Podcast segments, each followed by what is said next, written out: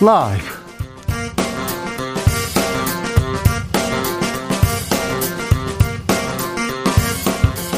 2022년 2월 1일 화요일 설날에 인사드립니다. 안녕하십니까. 주진우입니다. 새해 복 많이 받으십시오.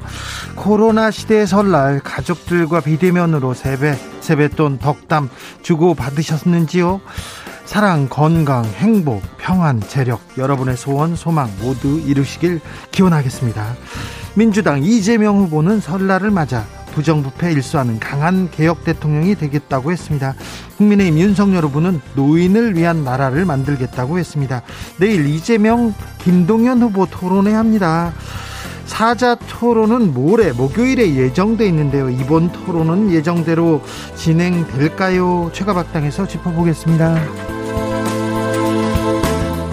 이재명, 윤석열, 안철수, 심상정, 김동연 그리고 김건희, 김혜경 여러분의 설날 밥상에 어떤 이름이 가장 많이 올라왔습니까?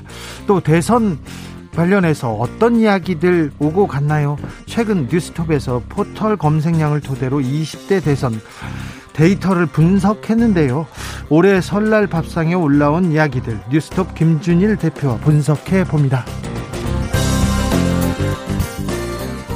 3월 9일 대선 이제 한 달가량 남았습니다. 대선의 마지막 변수는 무엇일까요? 특히 2030 청년의 민심 궁금한데요.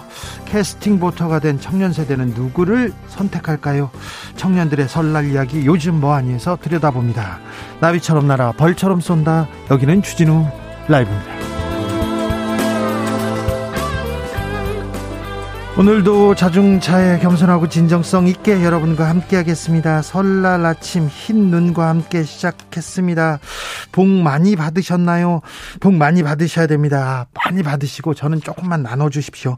지금 어디에 계신지요? 집으로 오고 계신가요? 아니면 귀경길 정체가 시작됐다는데 도로에 계신가요? 현재 여러분이 계신 교통 상황도 전해주십시오. 그러면 다른 분들한테 도움이 될 수도 있습니다. 있습니다. 오늘 설날 밥상에는 어떤 이야기들 오갔는지 그것도 알려주십시오. 누구 이름 제일 많이 나왔다. 이런 내용도 일러주십시오. 샵 9730 짧은 문자 50원 긴 문자는 100원이고요. 콩으로 보내시면 무료입니다. 사연 보내주신 분들 추첨을 통해서 푸짐한 만두 선물 드리겠습니다. 그럼 주진우 라이브 시작하겠습니다.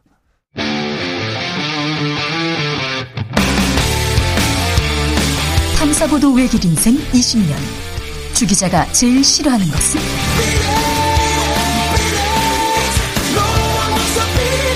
이 세상에서 비리와 부리가 사라지는 그날까지. 오늘도 흔들림 없이 주진우 라이브와 함께.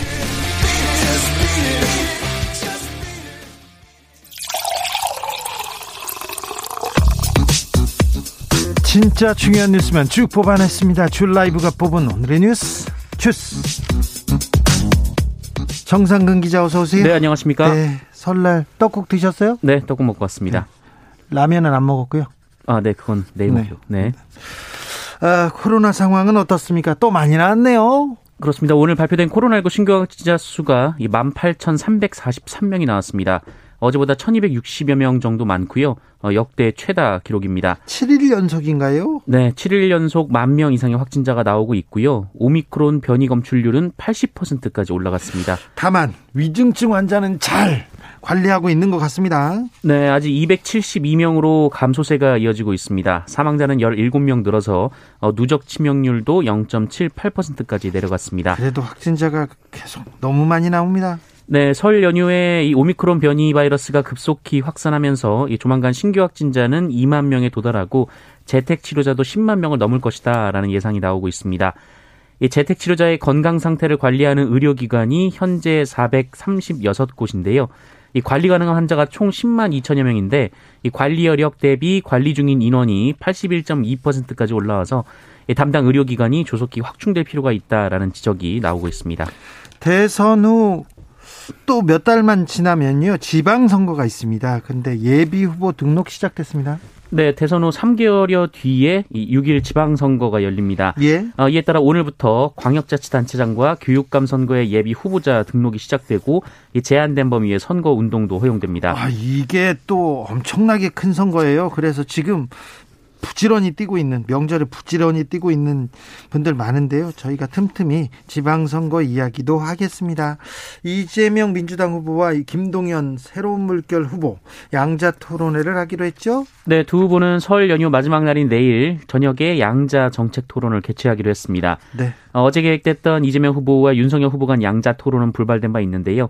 어, 이재명 후보와 김동연 후보가 먼저 1대1 토론을 하게 됐습니다. 민주당과 국민의힘 토론회 무산 서로 상대 탓이다. 네 탓이다 하면서 뒤끝 장렬하고 있습니다. 네, 민주당은 처음부터 자료 없이 토론하자라고 주장했던 것이 국민의힘이다라고 비판하면서 네. 이 네거티브조차 자료 없이는 못하는 후보다라고 주장했습니다. 어제 최민희 의원도 주진우 라이브에서 이 얘기했죠. 네, 윤석열 후보는 어제 토론 무선과 관련해서 이 국민 앞에서 검증과 정치에 대해 말을 해야 하는데 입만 가지고 할 수 있나라면서 어, 자료 지참이 왜 안 되는 건지 납득하기 어렵다라고 주장했습니다. 이재명 민주당 후보 오늘은 공공의료 강화하자 그런 공약을 내놨습니다.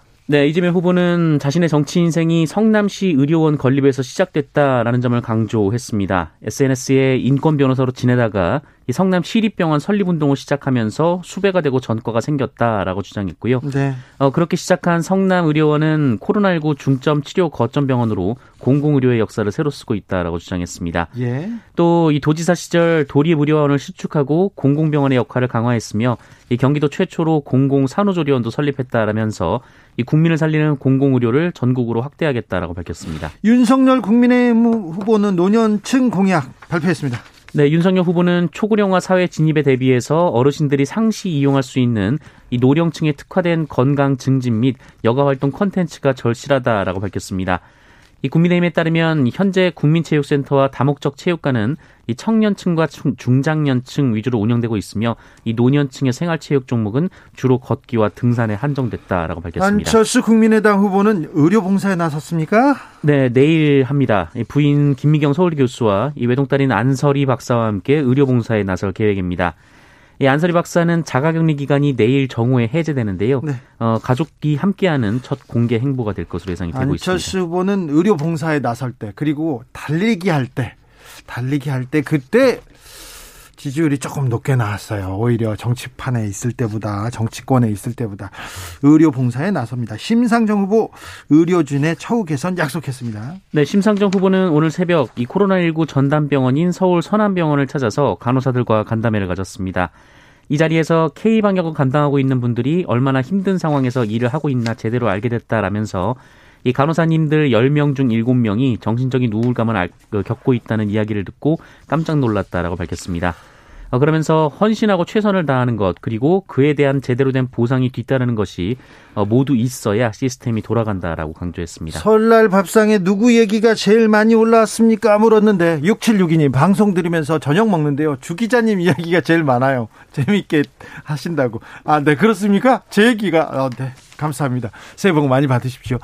6755님, 김건희 씨 녹취록 얘기 많이 나왔습니다. 그래서 설 때요, 녹두 빈댔다고 못 먹었어요. 녹취록 때문에요. 아, 녹두? 녹취, 아, 예. 7221님께서 가까운 외갓집 다녀온 중인데, 어우, 서로 자기가 뽑는 사람 내세우면서 피 튀겼습니다. 피 튀겼어요. 누굴 뽑을까요? 이렇게 얘기하시네요. 아무튼, 설날 밥상에 대선 얘기가 계속 많이 올랐다는 얘기는 계속됩니다. 그런데 저 아이고 이번 명절 이분들 어떻게 보내셨는지 마음이 아픕니다. 광주 붕괴 사고 현장 수색 지금 하고 있습니까? 네, 하고 있습니다. 어제 오후 6시 25분쯤 이 붕괴 아파트 건물 28층에서 이 콘크리트와 철근 등 잔해에 묻힌 작업자 한 명이 추가로 구조가 됐습니다. 네. 어, 붕괴 당시 실종된 6명 중한 명으로 실현이 확인됐는데요. 네. 병원으로 이송됐지만 이미 숨진 상태였습니다. 어, 고인은 지난 27일 오전 11시 50분쯤 발견된 바 있습니다. 예, 하지만 흙더미와 콘크리트 잔해물 등으로 구조에 어려움을 겪다가 102시간 만인 어제 수습이 됐습니다. 어, 이로써 사망자가 2명으로 늘었습니다. 아, 삼표 산업 채석장 붕괴 사고 그 현장은 어떻습니까? 네, 나흘째 밤샘 수색이 이어지고 있지만 한 명의 실종자가 발견되지 않아서 유족들 어, 실종자 가족들과 관계자들의 애를 태우고 있습니다. 어, 소방은 실종자 한 명을 찾기 위해 수색 위치를 바꿔서 구조 인력을 투입하는 등 계속 수색을 벌이고 있고요. 이 굴착기 등을 동원해서 무너져 내린 토사를 걷어내며 밤샘 수색 작업을 벌이고 있습니다. 어, 특히 눈까지 내려서 어, 수색 작업에 어려움을 겪고 있는 것으로 전해졌습니다. 일본이 사도광산을 기어이 기어이 세계 문화유산에 등재시키려고 하나 봅니다. 네, 일본 정부가 오늘 그 일제강점기 조선인 강제 노역 현장인 사도광산을 유네스코 세계문화유산으로 추천하기로 공식 결정했다고 합니다. 네. 오늘 오전에 일본 강요 회의가 열렸었는데요. 여기에는 우리의 아픈 역사가 또 같이 묻혀 있는 곳인데요. 그렇습니다. 사도광산은 일제강점기 다수의 조선인이 동원돼서 가혹한 노역을 강요받은 현장입니다.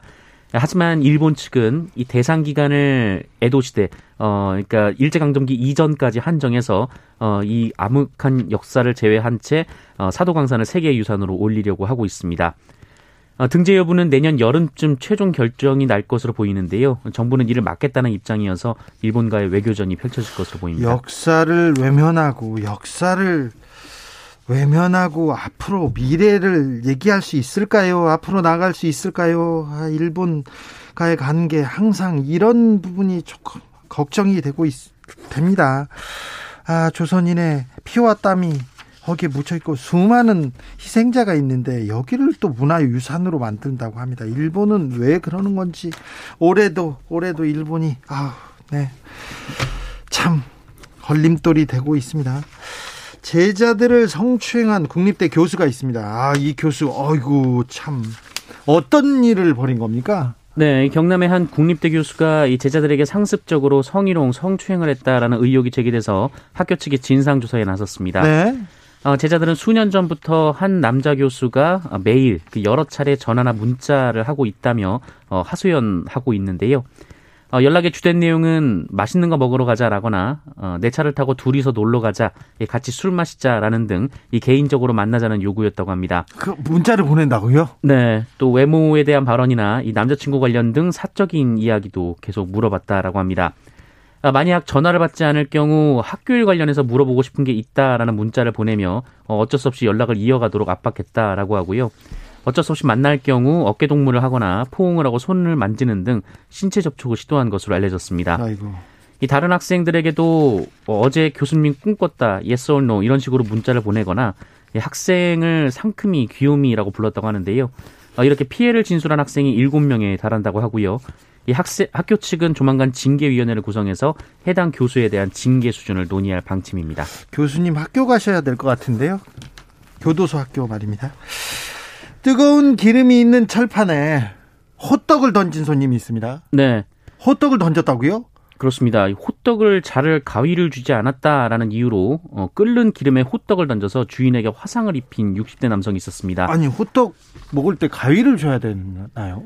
네, 가위를 달라라고 요구를 했고 네. 주지 않았다라고 하는데요. 그래서 호떡을 던졌어요? 네, 이 대구지법은 최근 상해 혐의로 기소된 65살 남성에게 징역 1년을 선고했습니다. 네.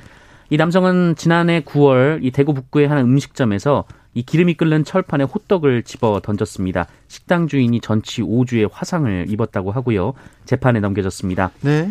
어, 이유는 말씀드렸던 대로 호떡을 자르기 위해서 가위를 달라고 했지만 그 식당 주인이 가위를 주지 않아서 화가 나서였다라고 합니다. 아니, 호떡집에서 가위를 찾고 있어요. 그렇다고 가위 안 좋다고 화난다고 던져요? 아이고. 네, 재판부는 순간적으로 감정을 조절하지 못하고 저지른 범행으로 이 피해자가 평생 흉터와 정신적인 고통을 지닌 채 살아가게 됐다라면서 어, 피고인이 피해자에 대한 진심 어린 사죄나 피해 복구를 위한 노력도 제대로 하지 않은 점 등을 고려했다고 설명했습니다. 네, 감옥에 가서 징역 1년이네요. 감옥에서 호떡에 대해서 좀 생각하시고요. 호떡에 좀 대해서 호떡에 사과해야 될 것 같습니다. 음식에 대한 모독이고요.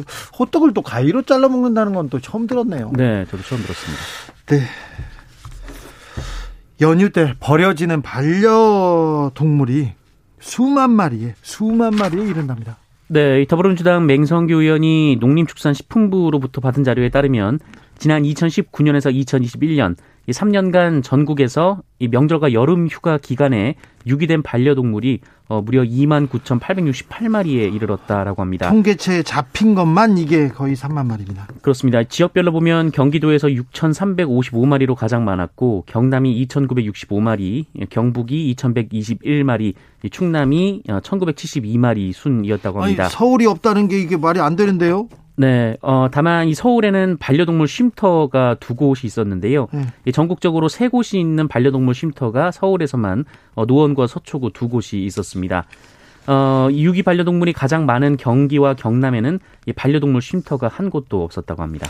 아무튼 가족이라고 그렇게 가족같이 여긴다고 해놓고 연휴 때 이렇게 반려동물을 버린다는 거 이거는 좀 말이 안 되는 것 같아요. 가족을 어떻게 버려요? 사랑하는 동물을 어떻게 버립니까?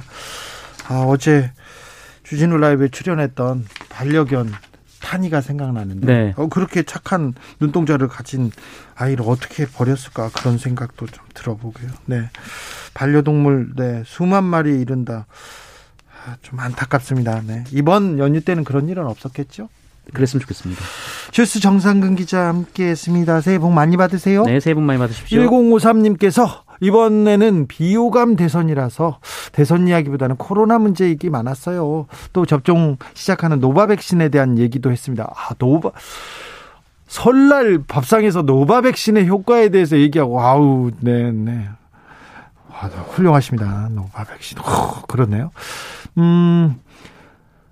54, 5643님, 평택은 스키장에 온 듯 눈이 많이 내렸습니다. 주 기자님 새해 복 많이 받으십시오. 서해안 고속도로 정체는 없지만 화성 휴게소 이후에 도로 공사 구간이 있으니 안전 운전하십시오. 한 달 남짓한 대선 불편한 폭설이 아닌 희망의 한방눈 같은 좋은 분이 대통령 되시길 바랍니다. 네, 이런 문자 주셨습니다. 공사 사모님, 우리 집은요 설날에 전쟁이냐 평화냐 긴장이냐 맞섰는데요 평화가 우세했습니다. 전쟁은 정말 싫어요. 다 죽어요. 전방에 가까운 의정부에서 보냅니다. 얘기했고요.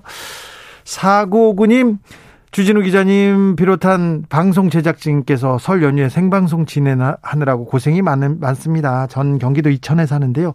이곳 도로 차량 통행량이 코로나 영향인지 모르겠지만 한산합니다. 가능하면 여러분의 재충전을 위해서 연휴에는 녹음 방송 하시길 바랍니다. 아이고, 저희를 생각해 주시네요. 90 사이님, 주기자님 새해 복 많이 받으세요. 새해 복 많이 받으십시오. 올해도 주진우 라이브 대박 나세요. 저는 개인적으로 세뱃돈 3만 원, 겨우 3만 원 받았습니다. 아이고, 3만 원이 어딥니까? 3만 원이 어디에요? 그 복돈이, 복돈이, 아, 9042님의 올해 아주 큰 행운으로 돌아올 것 같습니다. 네. 새해 복 많이 받으십시오. 교통정보센터 다녀오겠습니다. 유하영 씨.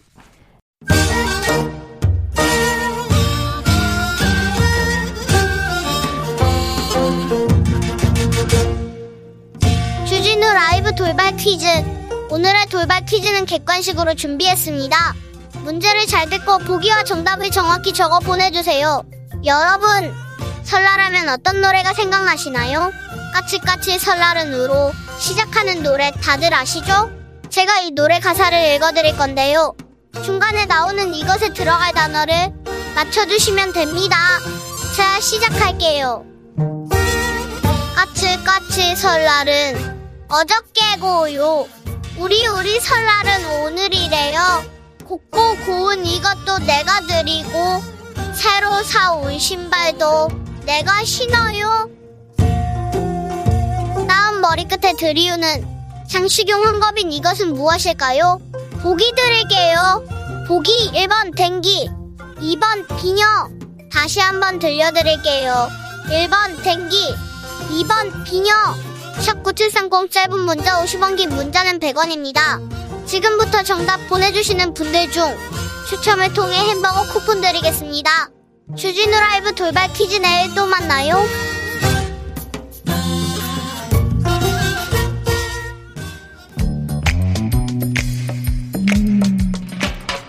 오늘의 정치권 상황 깔끔하게 정리해드립니다. 여당 야당 크로스 최가 박과 함께 최가 박당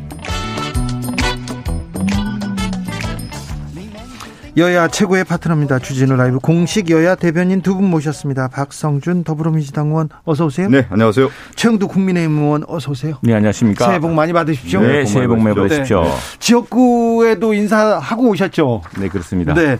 자, 지역에 계신 분들, 그 주변 분들한테 예. 설 맞아서 인사 말씀으로 시작하겠습니다. 먼저 최영두 의원님. 예, 새해는 모든 일 뜻대로 만사 형통, 마산 마산 형통 하십시오. 이 만사 형통에서 니은자만 옮기면은 네. 제 고향 제 지역구 마산이 됩니다. 네. 만사 형통, 마산 형통 하십시오. 네. 박성준 의원님. 네, 예, 새해 복 많이 받으시고요. 어, 뭐 따뜻함 또 정겨운 한 해가 되길 바라겠고요. 또 모든 분들이 소원하는 바 잘 이루어지기를 저도 기원하겠습니다. 네. 가서 지역에 가서 사람들 많이 만나셨을 텐데 지역 분들 이번 대선 어떻게 생각하고 있습니까? 어떤 얘기 많이 하던가요? 최영도 의원님. 예, 저희 뭐 전국 최대의 의시장인 마산 의시장부터 부림시장 또 일요일 새벽에 열린다고 해서 번개시장 뭐 시내 곳곳에 여러 전통시장 또 시장을 찾아다녔는데 참 제가 놀라운 것은 굉장히 힘들고 어려운 시절이지 않습니까? 특히 또 명절이 또 춥기도 하고 해서 다 그렇게 춥고 어려운데도 뭐 우리 우리를 당장 어떻게 해달라기보다는 나라를 좀 잘 일으켜 달라. 지금 그러니까 지난 몇 년 사이에 이 정치가 잘못 정치가 잘못되면 또 정책이 잘못되면은 이 서민들이 얼마나 큰 고통을 겪게 된다는 걸 뼈저리게 체감하신 것 같아요. 그래서 꼭 정치를 좀 잘 일으켜 달라. 그리고 뭐 저희 당 입장에서는 어, 정권을 교체해서 반드시 좀 새로운 정치 또 국민들이 살 수 있도록 해달라는 그런 부탁이 참 새삼스럽기도 하고 또 참 송구스럽기도 하고 그랬습니다. 그래서 이게 뭐 보통 같으면 우리 동네 어떻게 또 내 우리 가족 또 우리 살 우리 이 가게 어떻게 또는 뭐 우리 시장 어떻게 이런 말부터 나올 것이라고 생각하지만 어려울수록 더 힘든 것으로 뻔히 짐작되는데도 그런 큰 주문, 바램들을 말씀하시더라고요. 그래서 참 마음이 네. 저 숙연했습니다. 서울 중구의 박성준 의원님. 저 중구 성동구인데 저희 지역에도 시장 상당히 많습니다. 근데 보통 이제 설 인사하면 이제 시장 중심으로 돌게 되고 또 주택가에 있는 뭐 상가 중심으로 좀 많이 돌게 되는데 두 가지인 것 같아요. 하나는 어, 상당히 이제 어렵다라는 말씀하시고 어, 이런 이제 추경이라든가 재정적 지원에 대한 관심들이 상당히 높다라는 것을 좀 피부로 느낄 수가 있을 것 같고요. 두 번째는 아, 이번 대선이 상당히 중요한 전환점이라고 하는 부분들에 대해서는 얘기를 많이 하시는 것 같아요. 예. 다들 위기라고 하고 다들 힘든데 그러면 이 대한민국을 어떻게 하는 후보가 잘할 수 있겠느냐. 결국은 잘할 수 있는 후보, 경험이 있고 실적을 낼 수 있고 유능한 후보가 당연히 돼야 되는 것이 아니냐. 이렇게 말씀하신 분들이 상당히 많았습니다. 네. 그래서 음. 판세는 민주당 이재명 후보한테 유리합니까?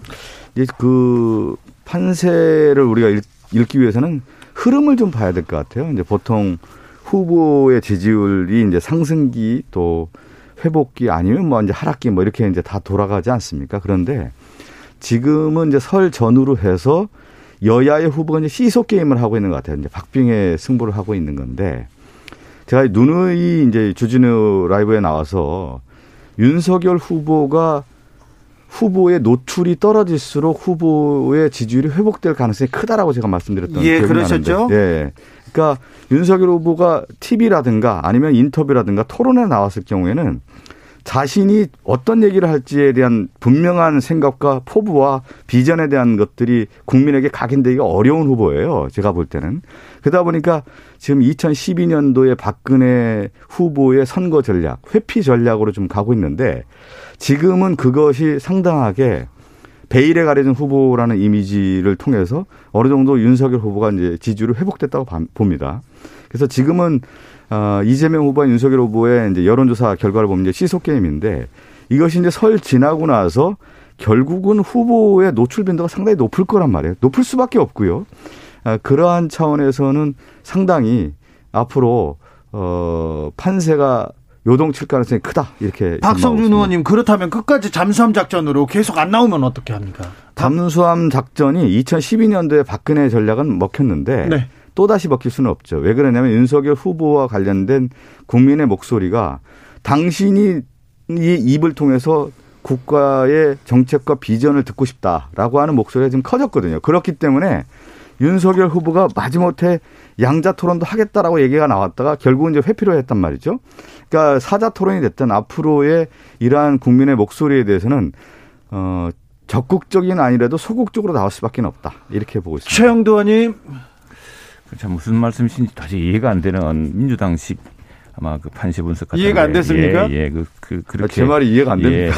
예, 이, 도대체 어느 나라 이야기를 하는지 잘 모르겠는데. 아니 앵커 출신이고 지금 네. 아, 제가 아니 이렇게 설득력이 또 없었나요? 있습니다. 예, 민주당식 이 판시 분석이 참 뭐 그건 뭐 좋을 대로 하시면 되는데 어쨌거나 정권 교체에 대한 열기가 참 어마어마합니다. 그래서 그동안 우리 당이 뭐 실망시킨 것도 많았고 또 부족한 것도 아직 많은데 그 정권 교체의 거대한 열기가 아, 뭐 국민의힘 그리고 윤석열 후보를 지금 밀어붙이고 있는 행국입니다. 그래서 더 잘해라, 더 열심히 바짝 해라라는 그런 주문이 많은 것이고 어, 지금 또 거기에다가 지금 윤석열 후보라든가 우리 당도 어느 정도 지금 진열을 정비해서 네. 기대를 모으려고 더욱 노력하고 있습니다. 그리고 뭐 토론 이야기를 하셨는데 지금 토론을 원래 양자 토론을 하자고 한 것이 원래 이제 우리 당 입장은 법정 토론이 3회 이상 있게 돼 있습니다. 그리고 안철수 후보가 어, 주장했듯이 5% 이상이 다 방송에 나와야 되는 이런 사실은 그것이 이제 이 룰이거든요. 근데 룰이 있어서 저희들은 뭐 법정 토론뿐 아니라 세팅이 되면은 다 그렇게 할 생각을 했는데 그걸 양자 토론을 지난 11월, 12월부터 하자고 계속 주장해 오다가 양자 토론 안 하겠다고 지금 하지 않습니까? 지금 그것도 누가 안 하겠다. 누가 안 하겠다는 이재명? 후보가 안 하겠다 했죠. 아니, 우리는 왜 하겠다는 그러세요? 것이고 왜 의원님. 정말. 자 이겁니다. 네. 자 이게 이제 후, 이 상당히 아니, 팩트를 정확하게 전달하십시오. 것이기 때문에 자료 문제가 돼서 거론이 되지 않았습니까? 그래서 우리는 사실은 주 국민들의 의혹의 대상이고 또 이재명 후보가 당사자이니까 대장동 관련된 문제들에 대한 자료를 좀 요구를 좀 이게 원래 선관위의 TV 토론에도 규정이 돼 있습니다. A3 뭐 용지 이내에서 이렇게 보여주면은 확대는 안 해주고 그걸 볼 수 있게 돼 있는데 뭐 그게 대해서 이제 민주당이 틀면서 이게 사실은 불발이 돼 빼버리거든요. 그래서 그런데 그걸 통틀어 뭐 그냥 갑자기 그래서 오늘 윤석열 후보가 뭐 한마디 했죠. 참 그동안 양자 토론, 양자 토론 하다더니 허세가 드러났다. 토론의 형식이 무슨 중요합니까? 하려면 하면 그동안 그렇게 요구했다면 해야지요. 해야 되고 또 우리야 법정 토론뿐 아니라 모든 토론을 하겠다고 했던 입장이고 민주당이 양자 토론을 요구했던 만큼 그걸 지금 하면 되는데 그게 자꾸 무슨 격식, 형식을 붙여가지고 지금 못하게 한 것인데 그걸 사태를 이렇게 이야기를 하시니까 박성준 예, 뭐, 의원님. 예. 아니 이제 양자 토론은 모든 토론에 대해서 다 국민의힘 주장했던 것을 우리 민주당이 다 받아줬죠. 처음에 양자 토론을 하고 무자로 무자료 토론을 주장한 것이 원래 국민의힘이었습니다. 그래서 그렇게 하자고 했고요. 네. 그리고 어떤 형식에 대해서도 크게 뭐 우리가 어그 조건을 걸지 않았기 때문에 다 토론하자고 하는 건데 결국은 후보가 어떤 정책과 생각을 갖고 있는지 국민에게 소상히 알려주는 양자 토론이 돼야 되지 않겠습니까? 그랬을 경우에 정치 경제라든가 특히 외교 한보 현안 이런 문제까지도 하는 게 중요하다라고 하는 것이 에, 우리 당의 이제 생각이 있었던 거죠. 그런데 이제 또 주제와 상관없이 토론하자 그런 부분도 이제 받아줬단 말이에요. 그런데 결국 그러면 후보가 정말 능력 있는 후보냐, 이 사안에 대해서 제대로 파악하고 있느냐에 대한 것을 보고 싶다. 그리고 윤석열 후보가 어떤 문제가 있을 때 TV 같은 경우는 뭡니까? 국민이 그 윤석열 후보의 눈을 보고 싶어 하잖아요. 맨날 그 밑에 이렇게 자료만 보고 그렇게 해서는 안 된다. 결국 후보가 자신감 있게 좀 할 수 있는 그런 모습으로 나와라고 하는 얘기인데 그리고 국민의힘에서 제- 조건을 걸었던 모든 내용들에 대해서 민주당이 다 수용하지 않았습니까? 그런데 제가 앞서도 얘기했지만 윤석열 후보 자체가 지금 회피 전략으로 가고 있다. 저는 처음에 윤석열 후보가 이런 문제에 대해서 적극적으로 나올 줄 알았더니 상당히 어, 좀 아웃사이더적인 어떤 형- 경향으로 지금 가고 있는 거 아니냐. 최영도 의원님. 네. 지금 박성준 의원께서 계속 지적하는데 윤석열 후보가 노출을 계속 자제하고 회피 전략으로 가고 아니, 있다는 이 평가에 대해서는 어떻게 보십니까? 그뭐 그렇게 보시면 마음대로 보시고 네. 예, 저 모든 이 수- 선거도 그렇고 전쟁도 그렇고 지피지기 아니겠습니까? 그런데 자꾸 아닌 걸 그렇다고 우기면서 하면은 그 생산에 아주 불리합니다. 근데 이제 하나 말드리면은 이게 지금 그게 결국에는 어 선관위 토론 규정에서 그 이제 성 성일종 의원이 요 협상팀에 참여를 했습니다. 예. 했는데 이렇게 했습니다. 중앙선거방송토론위원회 주간 후보자 토론의 규정에도 A4 용지 규격에 이내 서류, 도표, 그림 그 밖에 참고 자료를 사용할 수 있도록 명시되어 있습니다. 근데 이걸 이제 지금 민주당에서는 안 된다. 민주당에서 그러면 네. 아무런 종이도 펜도 필요 없이 그냥 맨몸으로 나와라 이렇게 주장했습니까? 민주당에서 예 그런 이야기죠. 지금 지금 이거 민주당 이야기는 지금 박성중 의원이 말씀하시지만 아니 국정의 능력을 보여주려면은 보지 않고 할 능력이 있어야 되는 것이 아니냐 하는데 그건 다른 문제입니다. 근데 내가 예를 들게요. 제가 미국에서 공부를 할 때 시험을 보는데 두 가지 테스트, open book 테스트가 있고. 자, 미국에서 공부할 예, 때 나왔습니다. 예, 예. 예. 왜냐하면은 그때 이제 제가 공부한 학교가 또 어. 존스 그, 홉킨스 아니 아니면 케네디 스쿨이어서 케네디 그 스쿨. 케네디 대통령을 하버드 케네디 스쿨 나왔습니다. 거기 네. 말하자면 네. 그 정치인들을 많이 교육시키는 학교고 그렇죠. 행정가들 네. 교육시키는 학교인데 젊은 정치인들 예, 선생님들이 이렇게. 이야기합니다. 이제 네. 그 어떤 것은 어떤 것은 책을 펼칠 시간이 없다. 그러나 어떤 것은 충분히 reference를 가지고 해야 된다. 그렇기 때문에 시간은 제한적이다. 시간은 무제한할 수가 없으니까. 네. 그러나 그 시간 내에 책을 보고 하는 건 관계없다라고 합니다. 뭐 이걸로 할 건 아니지만 잠깐만 제가 그러나 말씀- 저기 네. 그 문제가 그러니까 요지는 뭐냐면 아니 어떤 형식이든 아니 그 우리 박 의원님 말씀이나 민주당 말씀처럼 뭐 윤석열 후보가 그러지도 않지만은 그 자료를 보는 것이 이게 국민들에게 마이너스일 것 같으면은 그걸 보여주시면 되지 않습니까? 토론을 해서.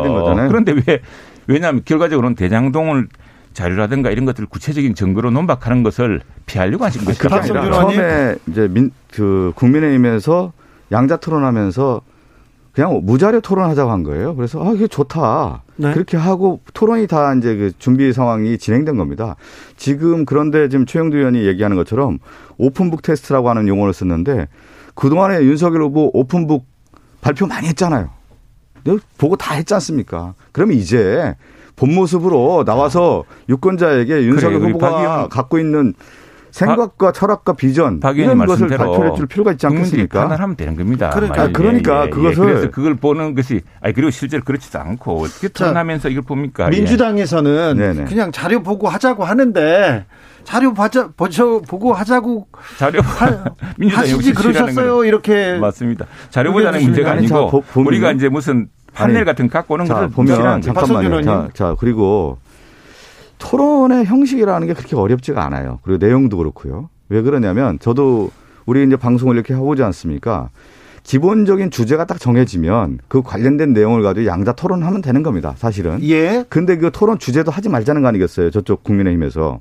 근데 대통령 후보라고 했을 경우에 그냥 첫 인사를 할 때 이 후보가 무엇을 가지고 토론하느냐. 예를 들어서 정치 현안이 됐든 경제 현안이 됐든 외교 현안이 됐든 이런 부분에 대해서 집중적으로 토론해서 이 사람이 갖고 있는 정말 국가를 운영할 수 있는 능력이 있느냐, 국정 철학이 있느냐에 대한 부분을 발- 보고 싶어 하는 거 아니겠습니까? 그렇지만 국민의힘에서도 이런 주제도 하- 하- 없다, 없다, 없고 하- 없이 하자. 그래서 이제 받아준 거 아니겠습니까?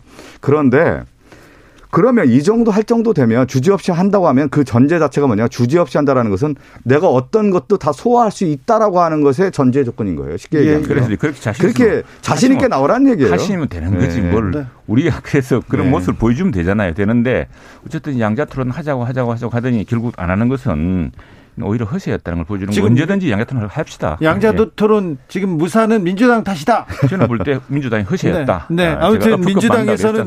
민주당에서는 예. 계속해서 회피하고 있다. 제가 어쨌든 저뭐말 많은 사람이 이유가 다 있는 예언 겁니다. 아닌 예언을 얼마 전에 하지 않았습니까? 윤석열 후보가 양자 토론이 됐든 법정 토론 이전에 사자 토론이 됐든 상당히 회피 전략일 것이다. 그리고 지금 윤석열 후보의 전체적인 흐름을 보면은 링 안에서 싸우기를 원하지 않는다. 링 그렇- 밖에서 싸우기를 원한다. 그렇다면 아니겠습니까? 사자 토론, 모레 사자 토론은 이루어집니까? 윤석열 후보 나오죠.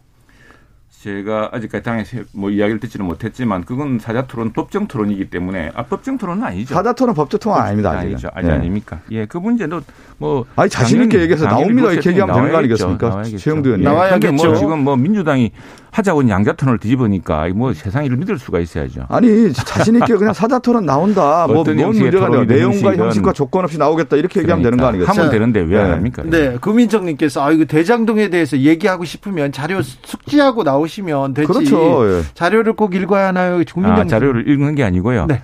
그 토론의 효과를 극대화하기 위해서 네. 어떤 경우에 우리도 저 뭐 KBS 심야 토론 나오고 하지만은 네. 민주당이 그런 걸 더 잘 준비합니다. 그래서 우리가 많이 느꼈어요. 아 이게 다 토론이지만 그 그래픽이라든가 이런 게 훨씬 신빙성이 있어 보이거든요. 그런 토론의 일종의 전략입니다. 네. 자, 다음 주제로 넘어가겠습니다. 자, 미국 통이고 미국에서 공부하셔서 이 문제는 좀 물어보고 싶었습니다. 제가 연휴에도 여성가족부 폐지. 에, 뭐 이게 뭐 젊은 층들한테 영향을 미쳤다 뭐 그래서 뭐 지지율이 올랐다 이런 분석도 있지만 아니라는 사람도 있는데 그런데 아, 이번 설 연휴에 사드 추가 배치 여섯 자 공약을 또 던졌습니다. 이게 이게 예. 그냥 그 뭐 미국도 생각해야 되고 중국도 생각하고 그리고 동북아 평화 질서도 생각해야 되는데 이 자세한 배경 맥락 이거 윤 후보가 충분히 충분히 설- 알고 있는 것이죠. 지금 설명해 상당히- 주시겠죠? 예, 예, 제가 제가 설명해 드리겠습니다. 예. 우리 대통령께서도 지금 이 모라토리움이 경계에 있다. 왜냐하면 모라토리움이냐 미사일하고 핵 미사일 이 실험을 하지 않겠다. 하지 않겠다는 것이 남북 대화의 큰 전제였습니다. 예. 대통령도 그렇게 믿었고, 근데 지금 굉장히 그 모라토리움, 그러니까 이 경계를 벗어나고 있고 유엔 안보리가 다 걱정하고 있습니다. 우리나라만 대통령 선거에 빠져가지고 지금 이 문제를 남의 문제처럼 생각하고 사실 우리 문제입니다. 우리 문제고 북한의 그 탄도 미사일에 굉장히 위험한 수준으로 가고 있습니다. 북한 미국도 경계하고 있고 그런데 지금 자 얼마 전에 안철수 후보가 우리 당의 일부 그 옛날 대권 후보들이 예, 예비 후보들이 이야기했듯이 전술 핵무기 배치가 안 된다라고 하셨습니다. 그것도 마찬가지로 어, 우리가 북한의 그 어 핵 뭡니까 저 비, 비핵화에 오히려 전제 방해되도록 했는데 근데 철저하게 사드 이거는 방어 시스템입니다. 그리고 사드는 상징적인 언어인데 지금 우리 윤 후보가 하는 것은 중청적 미사일 방어망을 구축하자는 겁니다. 자 보십시오. 북한에서 미사일 하나를 발사를 해버리면 남한 초토화됩니다. 정말로 대한민국은 이게 주식시장에 지난주에 하루에 어저 외국 자본이 50조가 빠져나갔다고 하는데 그 주가 폭락으로 해서 주가가 약간 떨어짐으로 해서 굉장히 지정학적 위기가 큰 상황. 그럼 우리가 우리는 근데 미사일이나 이걸 먼저 선제 공격할 수가 없습니다. 그러면 어떻게 하느냐? 방어망이 중요하죠. 아, 지난번에 선제 공격이란 것도 공격이 완전히 확정적일 때 우리가 막기 전에 왜냐하면 저, 저 고도에서는 막기 힘드니까 그 기지를 먼저 공격한다는 게 선제 공격의 방어적 선제 공격 말고 선제 타격. 공격하면 안 되죠. 큰일 납니다. 그렇습니다. 네. 예, 맞습니다. 네. 큰일 납니다. 선제 타격이고 네. 저도 말이 좀 헷갈렸습니다. 네. 그래서 중청적 미사일 방어망, 북한이 지금 굉장히 고도화된 방어망을 구축하고 있습니다. 그것 때문에 어 지금 북한의 미사일 이건 명백한 유엔 안보리 위반이고 우리 정부도 이 모라토리움을 지켜주길 바라는 사안인데 이게 어렵게 하고 있습니다. 때문에 네. 그런데 우리나라 대통령 후보는 여기에 대해서 아무도 우리 안보 문제에 대해 이야기를 하지 않고 있습니다. 이 네. 때문에 사드 추가 배치란 것은 이게 중국의 반발이 문제가 중국도 만일 그렇게 한다면 이건 순전히 북한의 그 미사일을 방어하기 위한 시스템일 뿐인데. 근데 지난번에 사드 배치로 제가 한 말씀 좀 드리고요. 그 윤석열 후보가 이렇게 했으면 좋겠어요. 사드 추가 배치와 관련해서 그 공약을 윤석열 후보를 입을 통해서 기자들의 질문과 아니면 전문가들의 질문을 통해서 윤석열 후보가 직접 얘기했으면 좋겠습니다. 이 사드 추가 배치와 관련된 전후 맥락이라든가 역사적 관점에 대해서 국제 정세를 제대로 알고 얘기하는지 모르겠어요. 윤석열 후보가요. 이건 뭐냐면 미중 관계와 관련된 굉장히 중요한 문제인데 지금 전 세계 전략은 미국은 그거 아니겠습니까? 대중국 포위 전략 아니겠어요. 근데 사드를 추가 배치했을 경우에 대중국 포위 전략에 한국이 어떻게 되면 제 전진 기지가 되는 겁니다. 과거에 사드 배치됐을 경우에 중국이 얼마나 반발했습니까? 그래서 외교라고 하는 용어는 어떤 용어를 쓰냐면 전략적인 모호성을 가진 용어를 쓰게 되는 거예요. 이렇게 정확한 타겟을 하겠다라고 하는 용어를 쓰는, 순간 국제 정치가 자. 혼란이 아니 제가 조금 더 말씀드리고 좀 답변해 주시기 바라겠습니다. 그리고 말은 쉽죠. 북한 미사일 선제 타격하겠다. 근데 타격할 수가 있습니까? 지금 현재 상황에서 미중 관계도 그렇고 지금 한미 관계에서 저- 전시 작전권 환수가 되지 않은 상황에서 한국이 독자적인 전략을 할 수가 있겠습니까? 군사 작전을. 그러한 차원도 좀 제대로 알고 얘기했으면 좋겠고요. 그리고 또 하나 이제 지정학적 얘기를 계속 얘기하는데 실질적으로 한국이 이러한 문제에 대해서는 주도권을 갖고 가자고 하는 것이 한국의 평화 정책에서 가장 중요한 거 아니겠습니까? 이런 측면에서 좀 전체적인 상황을 좀 보고 얘기했으면 좋겠다는 말씀 좀 드리고요. 최영도 의원님. 예, 그건 이거 뭐- 이것도 하나만 더 얘기할게요. 최영도 의원님 갔다 예. 오시죠. 그럴까요? 네, 그건 뭐 우리 박, 박 의원님 걱정하는 이상으로 우리도 걱정하고 있고, 어, 우선에 사드 문제는 그 모호성, 중국에 대한 모호성 우리가 없애야 됩니다. 사드가 이게 우리 주권의 문제입니다. 우리 주권의, 우리가 이게, 우리가 미사일을 쏘는 게 아니지 않습니까? 북한의 그 고고도 미사일에 대한 고고도에서 또는 중고도에서 저고도에서 요격하는 시스템입니다. 우리 있습니까? 우리가 킬체인이라는 것도 모두 이런 미국의 전략 자산으로 통해서 가능해지는 겁니다. 근데 그걸 처음에는 좀 아래쪽으로 했더니 성주에 했더니 성주에서 이제 그 큰 반발이 있어서 다시 약간 북쪽으로 올라갔을 뿐인데 기본적으로는 이게 사드라는 것이 전시에 미국이 이 저 부산과 이 남 저 대한민국을 북한의 그 굉장히 큰 미사일 타격으로부터 100% 보호할 수 있는 것도 아닙니다. 가급적 많이. 보호하자는 취지고 그건 우리 주권의 문제, 우리 안보의 문제인데 그 문제를 솔직히 말씀드리면 지난 정부에서 중국을 의식해서 중국이 너무 크게 반발하니까 했지만 그러나 자신의 안보와 자신의 이해관계를 그걸 보호하게 하는 그 정책이 잘못됐던 겁니다. 아니, 그래서 지금 최영도. 사드란 것은 우리 방어 체계고요. 제가 저 우리 요번에 국방위에서도 저, 국- 저 뭡니까 예결위에서도 이 북한 미사일을 우리는 먼저 사실은 우리는 먼저 쏠 수가 없기 때문에 선제 타격이라는 것은 자기들이 확정적으로 딱 발사대를 세우고 쏘기 카운트다운 들어갈 때 바로 그걸 먼저 무너뜨릴 수 있는 그런 걸 말하는 것이지. 근데 그걸 하려면 뭐가 필요하냐면 이런 요격 시- 시스템도 중요하지만 탐지 시스템 매우 중요합니다. 사드가 바로 탐지에 관한 문제이고요. 네네. 우리 마찬가지로 제가 이번에 국방부에서 제출한 예산 중에 저궤도 위성을 통한 저궤도 위성을 통한 촘촘한 감시 이런 게 꼭 필요하다고 생각합니다. 그러니까 전략적 방위 시스템을 갖추고 군사적인 어떤 전략 안보 정책을 강화하겠다 얘기하면 되는 건데 이렇게 사드 추가 배치라는 용어를 썼을 경우에 어떻게 되냐면 이, 이 용어 자체가 한국이 미중에 있어서 어느 한 국가를 선택할 수밖에 없다. 선택한다. 이러한 제시를 하게 되는 거예요. 그래서 오히려 한국이 미국과 중국과의 관계에서 그 공간 자체를 좁히는 그러한 선택을 할 여지가 큰 겁니다. 이런 정책 자체가. 그래서 상당히 우리가 볼 때 국제 정치에서 이런 전략적 무기를 배치할 때는 전략적 모호성을 가져야 되고 한국적인 국익 차원에서 이 문제를 접근해야 되는 것이지 단순하게 선언적 의미로서의 사드 배치. 그래서 선제 타격했다. 북한 미사일 그 징후만 보더라도 선제 타격했다라고 하는 이런 용어를 썼을 경우에는 결국 뭐가 되는 겁니까? 한반도의 자, 국제 정세를 사- 불안하게 태양- 하는 가장 결정적 요인 자, 아니겠습니까? 태양광과 태양광을 두고 지금 이준석 대표가 그 중국 반중에 대한 정서에 조금 기대는 거 아닌가 이런 얘기도 하는데 이번 사드 배치도 그렇고 사드 아니 그렇지는 않습니다. 이게 이 왜냐하면은 반중 정서하고는 사드- 상관이 없습니까? 사드 배치가 네. 무슨 북한이 쏘는 미사일처럼 유엔 안보리 규정이 입은 국제법 위반도 아닙니다. 이건 우리 자주권의 문제입니다. 아까 국- 국방 우리 국 우리가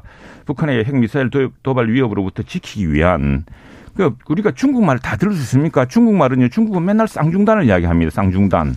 그리고 북한은 북한 핵무기에 대해서 한마디 말도 하지 않고 있습니다.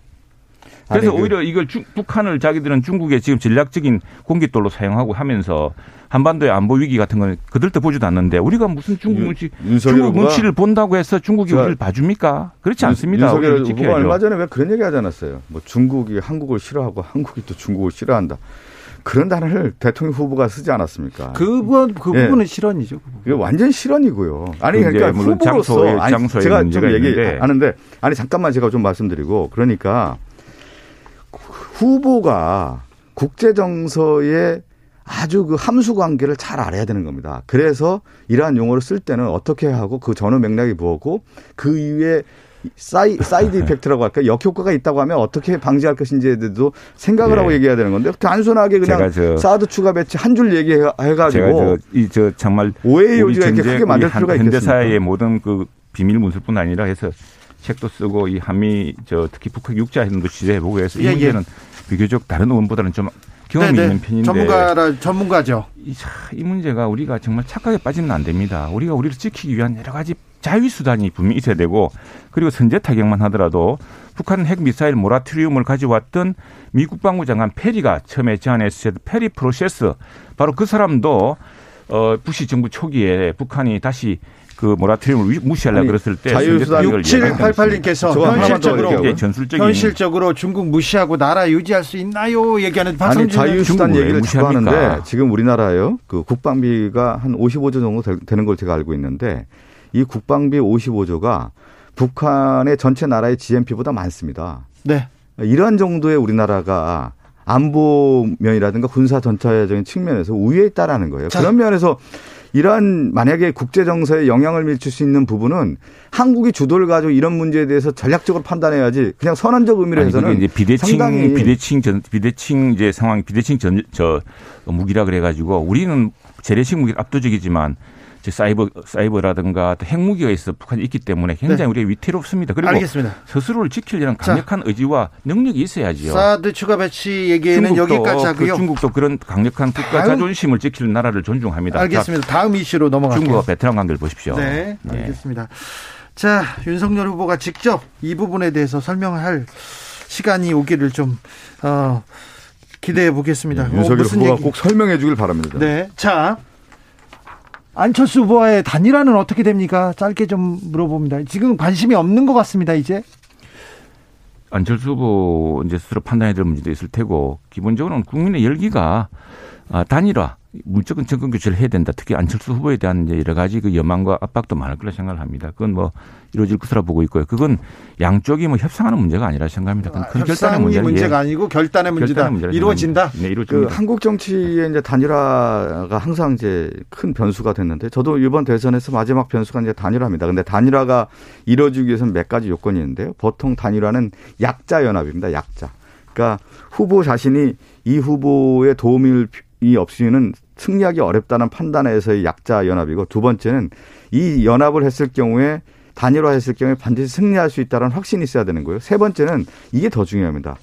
단일화를 했을 경우에 누구를 위한 단일화느냐. 결국은 국민을 위한 단일화해야 되는 건데 그들만의 리그전이라고 하는 감동이 없을 경우에는 성공하기 어려운데 과연 이제 단일화 국면에서 이 세 가지 요건을 충족시킬 수 있느냐에 대한 부분은 저는 좀 약간 회의적입니다. 마지막 변수 중에 하나 박근혜 전 대통령께서 이제 병원을 나와서 이렇게 2월 중순쯤에 메시지를 내신다고 하는데 어떤 메시지가 나올까요, 최영도 의원님? 이전에 한번 우리 총선 전에 메시지를 내셨죠. 예, 예. 이- 중간 중간에 메시지를 내신 적은 있었습니다. 그런 기조가 아닐까 생각합니다. 크게 생각하시는 분이고 나라를 많이 걱정하신 데 비해서 참 국민들이 때로는 잘 몰라져서 서운했던 그런 상황도 많았고 했으니까 정말 지금 이 나라가 필요한 상황이 정말 무엇인지를 보고서 정확한 메시지가 나올 거라 생각을 합니다. 박성준 의원님. 저는 뭐 박근혜 전 대통령의 이제 메시지 뭐전 대통령에서 충분히 낼 수 있다고 봅니다. 근데 결국은 대통령 전 대통령의 메시지라고 하는 것은 어, 국민 통합에 대한 부분이 중요하지 않겠어요? 근데 그런 관점에서 저는 많이 나온다고 하면 좀 잘 지켜보겠습니다. 네. 예. 혹시 윤석열 후보에 대해서 뭐 직격 그런 건 없겠죠? 그런 게 있겠습니까? 네. 지금 뭐 그걸 국민들이 바랍니까? 국민들이 바라는 말, 나 그런 이야기를 하실 거라고 봅니다. 네. 내일 이재명, 김동연 후보가 전격적으로 양자 토론을 하기로 됐는데 네네. 자, 어떤 이야기가 나올까요? 박성준은 지금 크게 세 가지 주제로 한다고 해요. 어, 대통령 후보의 이제 양자 토론이라고 하는 분야에 있어서는 이제 정치 현안 분야가 있고요. 또 경제 분야하고 외교 분야 이렇게 세 가지로 나눠서 그야말로 이제 과감 없이 무자료 가지고 자유롭게 없습니까? 그럼요. 자유 자유롭게. 그래서 이재명 후보와 김동연 후보의 양자 토론을 좀 보고 야 우리나라도 좀 이런 토론을 할 수 있구나라고 하는 그런 자 자신감과 우리나라 대선 토론이 이 정도 이제 성장이 됐고 어 수준이 높아졌구나 이런 모델을 좀 제시했으면 하는 바람이 최영도 의원님. 그 참 토론 잘하니까 단단히 준비하고 오시고요. 그리고 하나 예를 들고 있습니다. 이분 대통령이 만물 박사고 퀴즈왕이 아닙니다. 그런 대통령 뽑으면 안 됩니다. 솔직히 말씀드리면 왜냐하면은 자 우리 80년대 경제가 정말 어려서 나라 망하는 줄 알았습니다. 그때도 그랬는데 그때 이제 삼조 호황도 있었지만 잘하는 사람이 경제 수석이었죠. 김재기라는 사람이 있었고 그래서 삼조 호황가에서 정말 어, 그 이후에 정보와 혁명까지 있는 기반을 마련했고 또 하나 노태우 대통령 때 볼까요? 지금 우리 올해 참 이번이 오늘이 바로 이번이 바로 이- 이달이 바로 남북 비핵화 공동선언 한 딱 30주년 해입니다. 그리고 네. 올해가 어, 북한하고 수교한 지 딱 30년, 아, 저, 저 중국하고 수교한 지 30년 되는 해입니다. 네. 이런 외교적 성과를 거뒀던 대통령이 어떤 분이었냐면은 그분이 뭐 외, 외교 박사가 아니었습니다. 노태우 정권 때 예, 있었던 예. 얘기죠. 노태우 때 훌륭한 외교관들 그리고 그 당시에 여소야대였습니다. 김대중, 김태, 김대, 김영삼 대통령의 큰, 민- 큰 정당들이 있을 시기에 협력하는 협치로 이루어지는 것이죠. 그리고 외교적인 가장 큰 성취를 이뤘던 30년 전에 그런 걸 보더라도 저는 이런 부분에서 그 사람을 쓸 수 있는 능력 그리고 어떤 전체의 그 리더로서의 team, Team of Rivals를 이끌 수 있는 능력 같은 것들이 더 중요하고 그런 것들을 볼 수 있는 기본적인 철학과 어, 배경이 굉장히 돋보이는 것이 이번 TV 토론의 핵심이 될 것이다 봅니다. 아니 그때도 뭐 저 노태우 대통령도 이제 TV 토론을 하면서 검증을 받았지 않겠습니까? 그리고 노태우 대통령 같은 경우도 87년 체제 하에서의 정치적 훈련을 좀 받았던 것이죠. 어, 그 전에 이미 정치적으로. 어, 이번 대선 토론이라고 하는 경우는 결국은 국가를 위해서 얼만큼 준비가 돼 있느냐에 대한 부분을 바라보는 거 아니겠습니까? 우리가 얘기하는 상식이라고 했을 경우에 대통령 후보가 국민적 눈높이의 상식적 수준을 갖고 있느냐에 대한 것들도 판단하는 거예요. 그러니까 대통령 후보가 경제 문제가 됐든 정치 문제가 됐든 외교 문제가 됐든 이러한 문제에 대해서 후보가 국민이 전체적으로 생각했을 때 아, 이 후보가 상식에도 못 미치는구나라고 하는 판단 기준도 제시해 줄 필요가 있는 것이죠. 말을 바꾸시니까 네. 그 말을 믿을 수가 있어야죠. 어떤 후보는. 아니, 사자 토론에서 어떤 얘기를 하는지 참, 보십니다. 이게. 어, 네, 토론 보고 싶어요. 아, 봐야죠. 네, 봐야죠. 네. 국민 보고 네, 싶습니다. 네. 그렇습니다. 사자 토론은 기대해도 되죠. 오시죠. 토론해야죠. 무조건 이제 해야 됩니다. 사자 토론 같은 경우는 형식이 정해져 있을 겁니다. 기존에 우리가 토론에 보면은 질문과 답이라고 하는 형태의 이 일반적인 형식의 룰이 있지 않습니까? 네. 그래서 양자 토론에서 이런 형식의 룰을 빼면서 자유롭게 토론하자고 하는 제안을 했던 것이죠. 최가박당 박성준, 최영두 두 분 아, 설날인데 수고 많으셨습니다. 감사합니다. 네, 고맙습니다. 네, 감사합니다. 여섯 복 시- 많이 받으십시오. 6시에 돌아오겠습니다.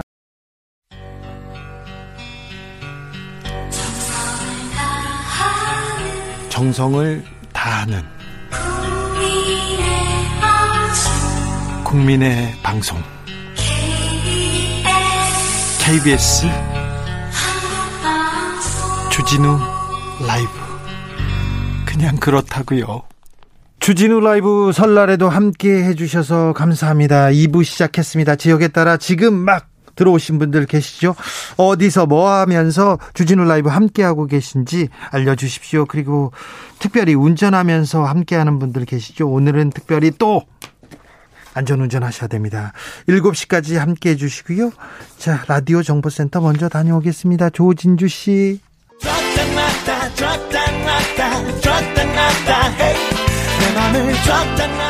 설날 밥상 올해는 특히 대선을 목전에 앞두고 있어서 대선 후보들 그리고 대선 후보자 배우자들까지 아, 밥상이 오르내립니다. 부동산은 어떻고요? 또 코로나 오미크론까지 오르내리는데요. 여러분의 설날 밥상 어떤 이야기들이 오르내렸는지 지금부터 들여다 보겠습니다. 2022년 설날 밥상을 들었다 놨다. 뉴스톱 김준일 대표 어서 오세요. 예, 안녕하세요. 새해 복 많이 받으십시오. 예, 새해 복 많이 받으십시오. 설날 와주셔서 감사합니다. 아닙니다. 네. 불러주셔서 감사합니다. 설날 밥상 어떤 메뉴가 올라갔습니까? 좀 알려주십시오. 예, 뭐 저는 제가 처가가 목포라서 네. 목포도 다녀왔고요. 다녀왔어요? 예, 예. 어, 그 짧은 시간에 어, 뭐 짧습니까? 금요일에 금요일에 내려와서 어저께 올라왔고요. 아? 오늘 또 본가에서 네. 또 같이 저녁도 먹고 그래서 점심도 목- 먹고 그래서 목포 분들은 뭐라고 하던가요? 목포 분들은 애매합니다. 애매하다고요. 어, 예. 그래요? 아, 이게 생각보다 생각보다 지금 이번이 대선이 굉장히 좀 여론이 다양하구나라는 걸 느낄 수가 있는 게 원래 전통적으로 호남이 이재명 후보 많이 지지했잖아요. 네. 제가 밝힐 수는 없지만은 저희 가족이 모였는데 윤석열 후보 지지하는 분도 있어요. 아 그래요? 예, 원래- 그럼, 그러면 집안에서 크, 안 쫓겨납니까? 아니 그러니까 근데 서로 그래서 네. 약간 거리를 살짝 두고 있어요. 정치 얘기 살짝 너무 세게 못 들어갑니다. 이번 싸움 설 날까봐. 이번 설에는 정치 얘기 세게 안 한다, 후보 얘기 안 한다 이런 분들 많습니다. 예. 자 그런데 자 설날 대선 흐름은 어떻습니까? 그럼에도 불구하고 정치 얘기가 나왔죠. 네. 그래서 여론조사 결과가 나왔 여러 개가 나왔어요. 네.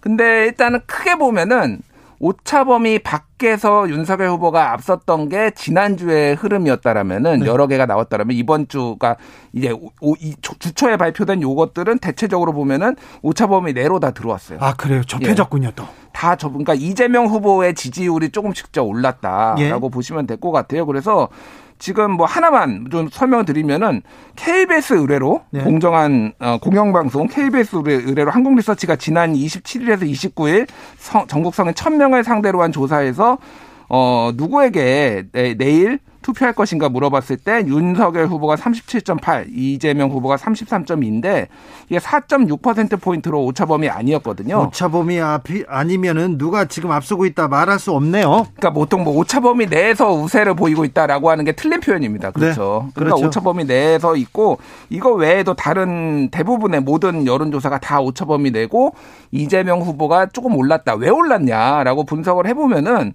대체적으로 지난주에 이재명 후보 측과 그 민주당에서 어 예를 들면은 뭐 무공천 그 서울 종로를 비롯해서 재보궐 선거 무공천하는 것들 그리고 이재명 후보 뭐 소위 말하는 측근들이라고 부르는 분들이 임명직을 맡지 않겠다라는 것들 그러니까 당의 약간 쇄신의 어떤 어떤 모습들을 보여준 것들이 상당히 어느 정도는 먹혔다 영향을 미쳤다 영향을 미쳤다라고 볼 수 있을 것 같아요. 네. 네.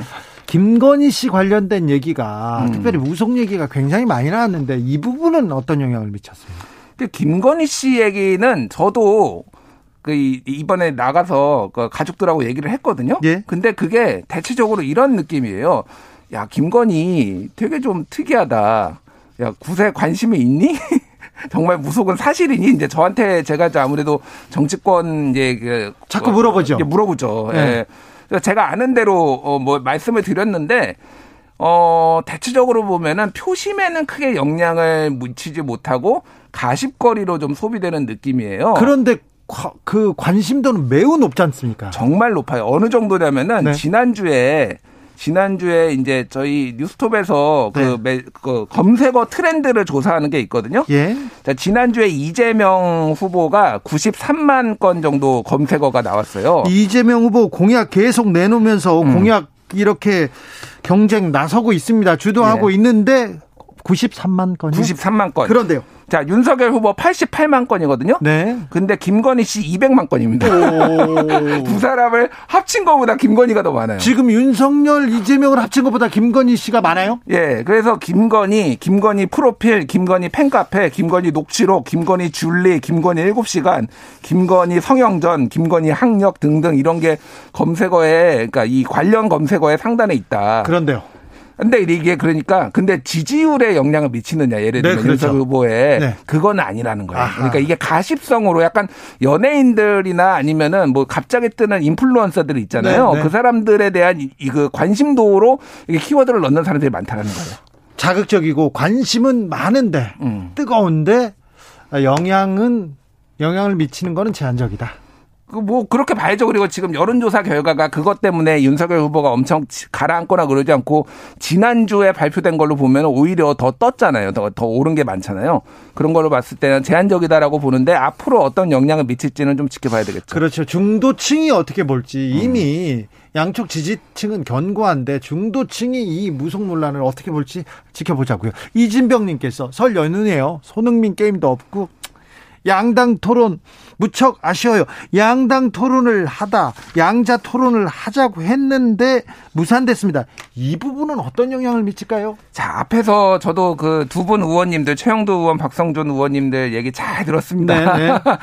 각자의 논리로 주장을 하시는데 그런데 뭐, 뭐 때문에 무산됐어요? 그러니까 모르겠어요. 그러니까 계속 이제 뭐 우리가 예전에 예전 표현으로 삿바 싸움 한다고 그러잖아요. 그렇죠. 씨름해서 네, 네. 뭐 여기 좀 더 유리하게 본인들이 하려고 하는 건데 그냥 국민들이 보기에는 뭐 양자가 됐든 다자가 됐든 뭐가 됐든 그냥 해라 좀. 네. 좀 이런, 들어보자. 좀 들어보자 좀. 보고 싶다. 보고 싶다. 이런 네. 여론들이 상당히 강했던 것 같아요. 그래서 전체적으로 보면은 윤석열 후보 측이 좀 더 몸을 사리는 느낌. 네. 왜냐하면은 이 흐름을 보면은 윤석열 후보 측이 제안한 것들을 민주당이 대부분 받았고 마지막에 자료만 가지고 이제 이게 틀어진 거잖아요. 네. 그런 것들을 봤을 때는 양자 토론에 또 처음에 이제 좀 강요 아니 그러니까 좀 강조했던 것도 모습을 봤을 때 윤석열 후보 측이 몸을 사리고 있다. 부자가 좀 지지율이 앞서니까 부자가 몸 사리는 듯한 모습이 전체적으로 보면은 조금 윤석열 후보 측에 안 좋은 쪽으로 흘러간 것 같아요. 네. 여론이 조금 안 좋았습니다. 윤석열 후보 측이 너무 조금 안 하려는 거 아니야? 말 못하는 거 아니야? 약간 이런 느낌이 좀 있었다고 보면 될 것 같아요. 예, 그렇죠.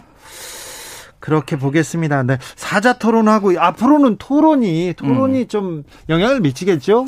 토론이 많이 영향을 미치겠죠. 네. 그 서던 포스트가 CBS 의뢰로 지난 28일, 29일에 만 18세 이상 남녀 1,002명을 대상으로 조사를 했는데요. 네. TV 토론이 지지 후보를 결정하는데 중요하다라고 응답한 비율이 75.6%. 4명 어. 중 3명입니다. 지금 TV 토론 보고 예. 어, 정책을 말하는 대통령 후보를 직접 보고 결정하겠다는 사람 많군요. 4명 중 3명이 중요하다라고 얘기를 했고요. TV 토론 꼭 보겠다가 46.6%. 아이고. 가능하면 보겠다 40.5%. 그러니까 네. 어, 10명 중 8명 이상의 TV 토론 보겠다라는 거예요. 물론 시청률이 이 정도 나오진 않습니다만은 어쨌든 중요하다라는 거. 사람들 관심이 많습니다. 토론에. 그런데 사자 토론 토론 열릴지 안 열릴지 관심도 많습니다. 적벌님께서 김준일 씨 예. 사자 토론 합니까 안 합니까?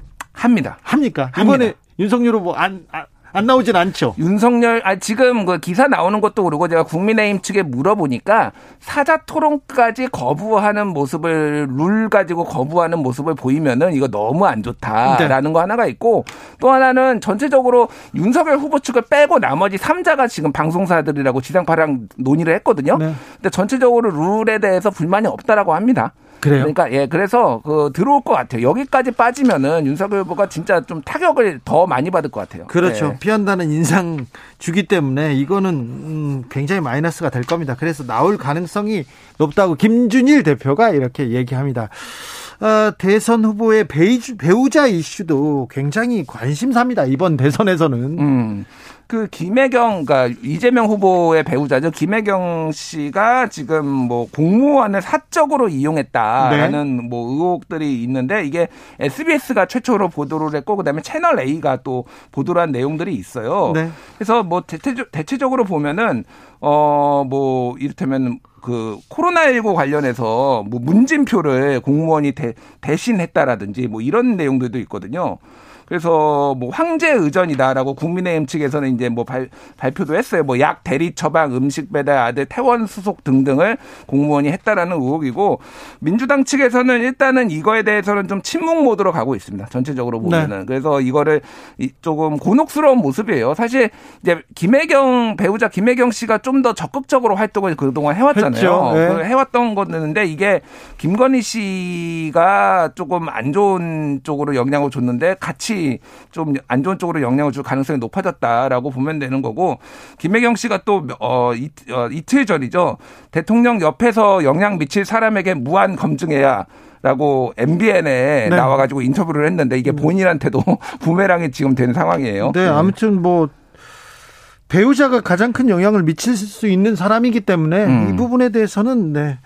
어, 국민들이 검증해야 된다고 봅니다. 아무튼 김혜경 씨에 대한 이야기가 나왔는데 또 김건희 씨에 대한 이야기는 또 어떤 얘기가 나올지 김혜경 씨는 이 문제를 어떻게 어, 어떻게 잘 어떻게 어, 국민들한테 받아들이게 될지 좀 지켜보겠습니다. 자, 저는요. 네. 설날 때 이 뉴스를 보고 조금 충격을 아 이거는 좀 충격을 받을 만한 국민들이 많을 거다 이렇게 생각합니다. 화천 대유 대주주 김만배 씨가 어, 윤석열이는 형이 갖고 있는 카드면 죽어 이렇게 언급한 녹취록이 있었습니다. 음. 이 부분이 만약에 명절이 아니었으면 진짜 더 치열했을 텐데 이 부분은 좀 어떤 영향을 미칠까요? 그러니까 요게 조금 애매했어요. 뭐냐면은 이게 처음에 YTN이 뉴스가 있는 저녁 그 변사국 앵커가 진행하는 그, 거, 그 프로그램에서 보도를 한다고 했다가 네. 예고까지 했다가 안 나왔잖아요. 그러니까요. 그리고 민, 그러니까 이제 내부에서 좀 반발이 있었다고 합니다. 기자 몇 명들이 어, 성명을 발표하고 뭐 이런 문제 가 있었고 거기에 대해서 민주당이 항의 방문을 하고 예. 이랬는데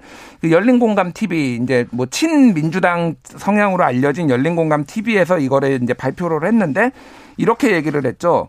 윤석열이는 형 김만배가 얘기했죠. 형이 갖고 있는 카드면 죽어라고 얘기를 했어요. 그래서 이게 약간 정치 공방으로 이어지는 상황이에요. 그래서 도대체 민주당에서는 뭐냐 그 카드가. 그렇죠. 근데 문제는 이게 그러니까 김만배가 허언이냐 아니면은 진짜 카드가 있는 거냐. 이거를 지금 밝히기가 모호해졌다라는 거예요. 왜냐하면은 김만배 씨가 지금 이 상황에서 어 내가 있는 카드가 이거야라고 보여줄 리가 만무하잖아요. 그렇죠. 지금 구속된 상황에서 네, 네. 아, 구속은 안 됐군요 지금. 구속돼 있죠. 아, 구속돼 있나요? 구속돼 예, 예, 있습니다. 김만배 씨 구속돼 있죠. 그러니까 이런 상황에서 본인도 살아야 되고 누가 대통령이 모르는 상황인데 이거를 카드를 꺼낼 리가 없기 때문에 그 카드를 아는 사람이 나오지 않는 이상 이게 정치 공방으로 좀 흐를 가능성이 크다라고 해서 실제 요 얘기가 설 밥상에 나오 기는 했지만은 굉장히 제한적이었다 영향은 그렇게 볼 수밖에 없을 것 같아요. 아, 이거 굉장히 어떤 카드를 들고 있을까 굉장히 궁금하기도 한데 저도 궁금한데 일단 우리가 그 예전에 그 나왔던 걸로 추론을 하자면은 김만배 씨 누나가 윤석열 후보의 부친의 집을 사주죠. 집을 사준 것을 네. 확인이 됐잖아요. 그거 네, 확인됐죠. 거기다가 예. 또 대장동 관련된 수사를 윤석열 검사가 했던 것도 있잖아요. 뭐 일부 있었죠 예전에. 그러니까 예, 예. 이런 관계를 놓고 보면 그리고 김만배 씨가 검찰 출입 기자를 굉장히 오래 했고 음. 어, 그, 거기에 인맥이 굉장히 탄탄합니다. 50억 클럽에도 보통 검사가 아니라 정말 잘 나가던 검사들은 다 있지 않습니까? 그렇죠. 그러니까 분명히 근데 이게 꼭 대장동 건이 아니라 다른 건으로도 윤석열 후- 검사 윤석열의 뭔가에 뭐 비리라든지 아니면 의혹을 본인이 꿰뚫고 있다라는 거에 추정을 할 가능 거뭐 개연성도 있지만은 문제는 이제 그거는 증거로 얘기를 해야지 말로 할 수 있는 게 아니고 뭔가 하나 나와야 되는데. 또 하나는 허언의 가능성도 배제할 수가 없는 거죠. 그러니까. 그런데 아무튼 국민의힘에서는 정영학 녹취, 녹취록이 대장동 수사의 핵심이다, 기본이다, 여기서 출발해라, 믿, 믿는다, 따르자 이렇게 얘기했는데 거기에서 윤석열 이름 석자가 나왔잖아요. 그러니까 이게 좀 재밌는 거죠. 네. 근데 문제는 근데 검찰이 그 정영학의 녹취록 이상을 사실은 해야 되는 거잖아요. 예를 그렇죠. 들면은 돈 이건- 흐름을 파악을 하고 이건 파악해야죠. 계좌 그러니까 이런 것들을 검찰이 할 수 있는 능력이 있는지.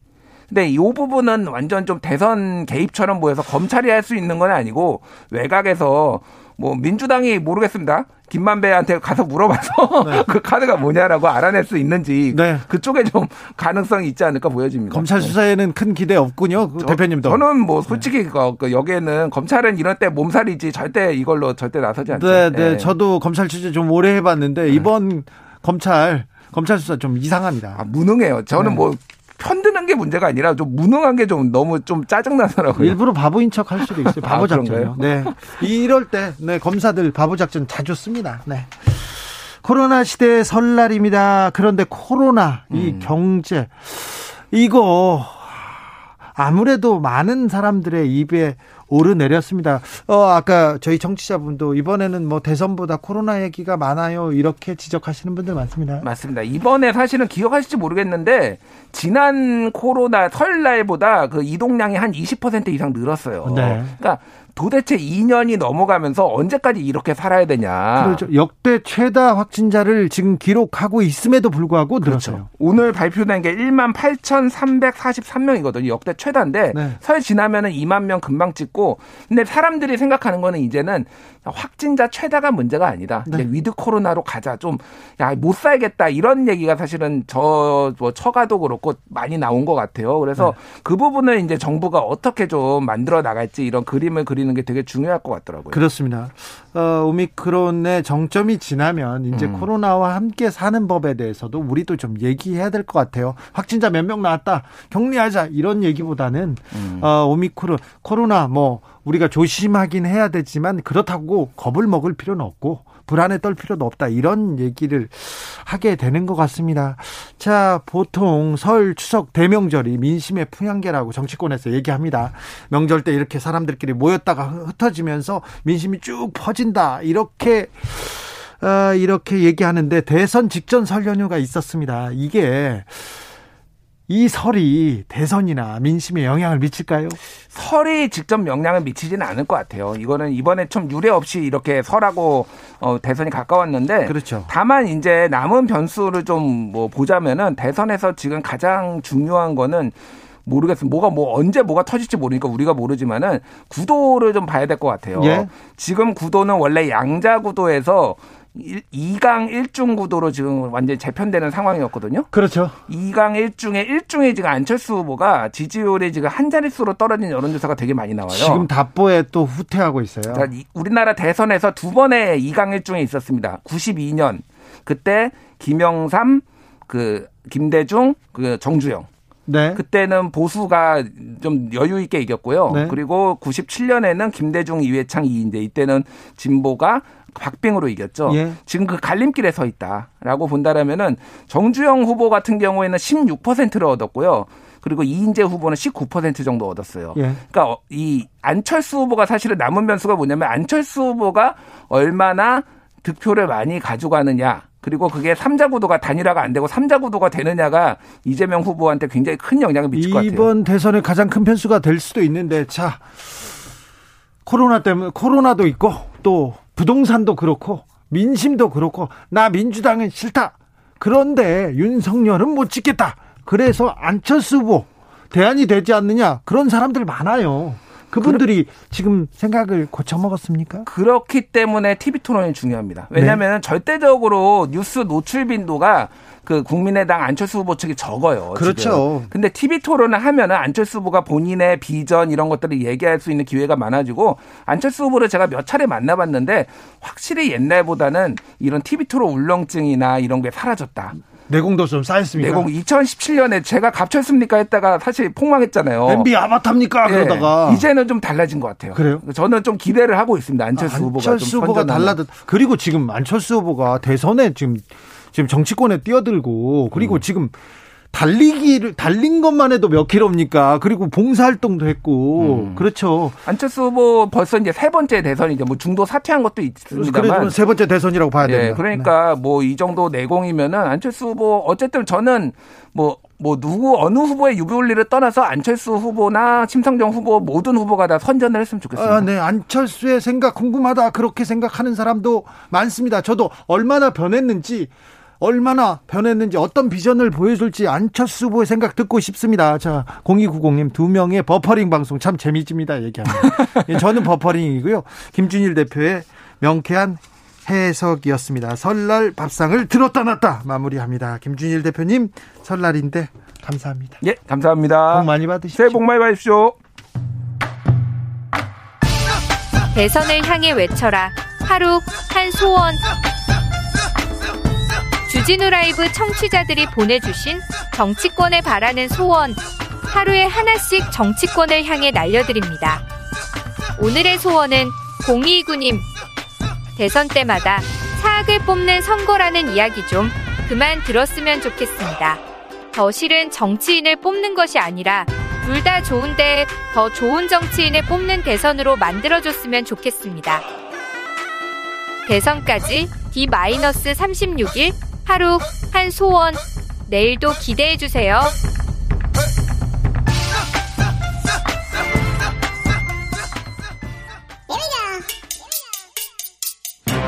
뉴스를 향한 진지한 고민 기자들의 수다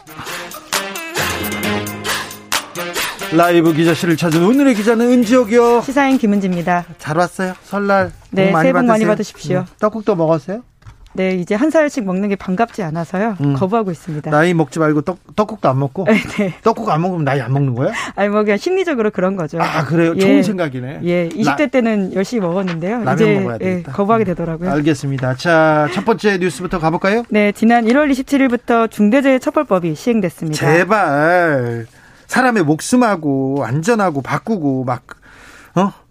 돈하고 바꾸는 그런 일은 없어야 된다. 산재에 대해서 기업의 책임을 좀 묻는 법안입니다. 네, 그렇습니다. 특히 안전보건 관리 체계 구축에 있어서 그 의무를 경영자에게 더 강하게 묻는 것이 핵심이라고 할 수 있습니다. 너무 안 물었잖아요. 네, 그러다 보니까 똑같은 재해들이 계속해서 반복되는 모습들을 우리가 정말 많이 봤습니다. 냉동 창고 계속 불납니다.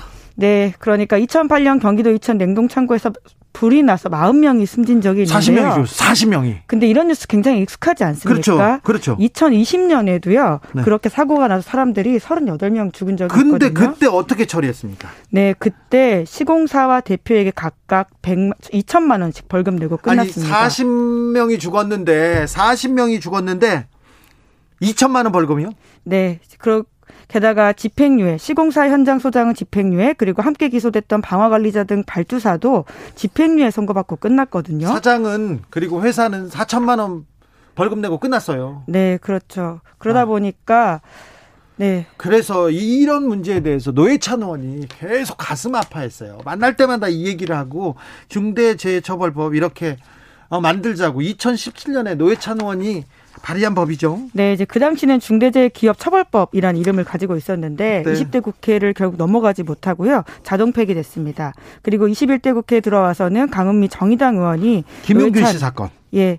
그렇죠. 그래서 그 사건을 계기로 해서 다시 여론이 올라갔고요. 노회찬 의원의 법안을 다시 보완해서 대표 발의했습니다. 그래요. 네. 이제 그래서 이제 산재가 노동자 개인의 불행이나 실수가 아니라 사업장이 미리 막고 재발해야 하는 것이다. 이 시스템의 문제로 우리 사회가 인식해야 된다라는 의식들이 아주 많이 올라가서 이러한 법들이 제정되게 되었는데요. 그런데요, 경영계에서 강하게 반발합니다. 그래서 노동계에서는 누더기 법안이라고 계속 얘기합니다. 그런데 이거 뭐 우리나라만 있는 그런 법이다. 이거 경영자들 다 죽이는 법이다. 이렇게 주장하기도 하는데 야당에서는 실제 다른 나라하고 이렇게 비교해 보면 어떻습니까? 네, 특히 경영에 그런 비판이 많은데요. 네. 호주, 캐나다, 영국 여기 다 관련된 법이 있습니다. 실제로 그 법들을 좀 본따서 만들기도 했었고요. 네, 호주에서는요. 네, 사용자와 고위직 관리자에게 20년 이하 금고, 한국 돈으로는 2억 7천만 원 가까운 벌금이 병가될 수 있게 규정을 하고 있고요. 거기에서 호주에서는요 산업 살인법이라고 이름을 아예 네, 그렇게 그렇죠. 정했어요. 이름이 그렇습니다. 예. 네, 그리고 캐나다에서도 어, 이 벌금형을 규정하게 하도록 하게 있는데요. 하지만 그 법과 별개로 형법을 적용해서 부상에는 10년 이하의 징역, 사망에는 무기징역까지 개인에게 선고할 수 있도록 했습니다. 영국에서는 이 법안을 만들어 가지고 그래서 노동자 사망 사건 수를 획기적으로 줄였습니다. 예, 굉장히 그 벌금의 수위가 높습니다. 물론 형사 처벌을 하진 않는데요. 벌금형을 엄청 올려서 그 기업의 실제적인 부담이 되도록 해서 안전관리 업무에 강하게 의무를 지금 제한하고 있는데요. 예. 실제로 지금 중대재해처벌법이 일어났다고 하더라도 무조건 모든 경영주를 처벌하는 게 아니거든요. 예. 안전 산업 산업 안전의 의무를 다 지키지 않았다라는 인과관계가 증명이 돼야 되는 게 네. 사실 노동계가 비판하고 있는 지점이기도 아니, 합니다. 이번에 현대산업개발 안전 관련해서 법을 지키지 않았잖아요. 이뭐 이제 수사가 진행되고 있긴 한데요.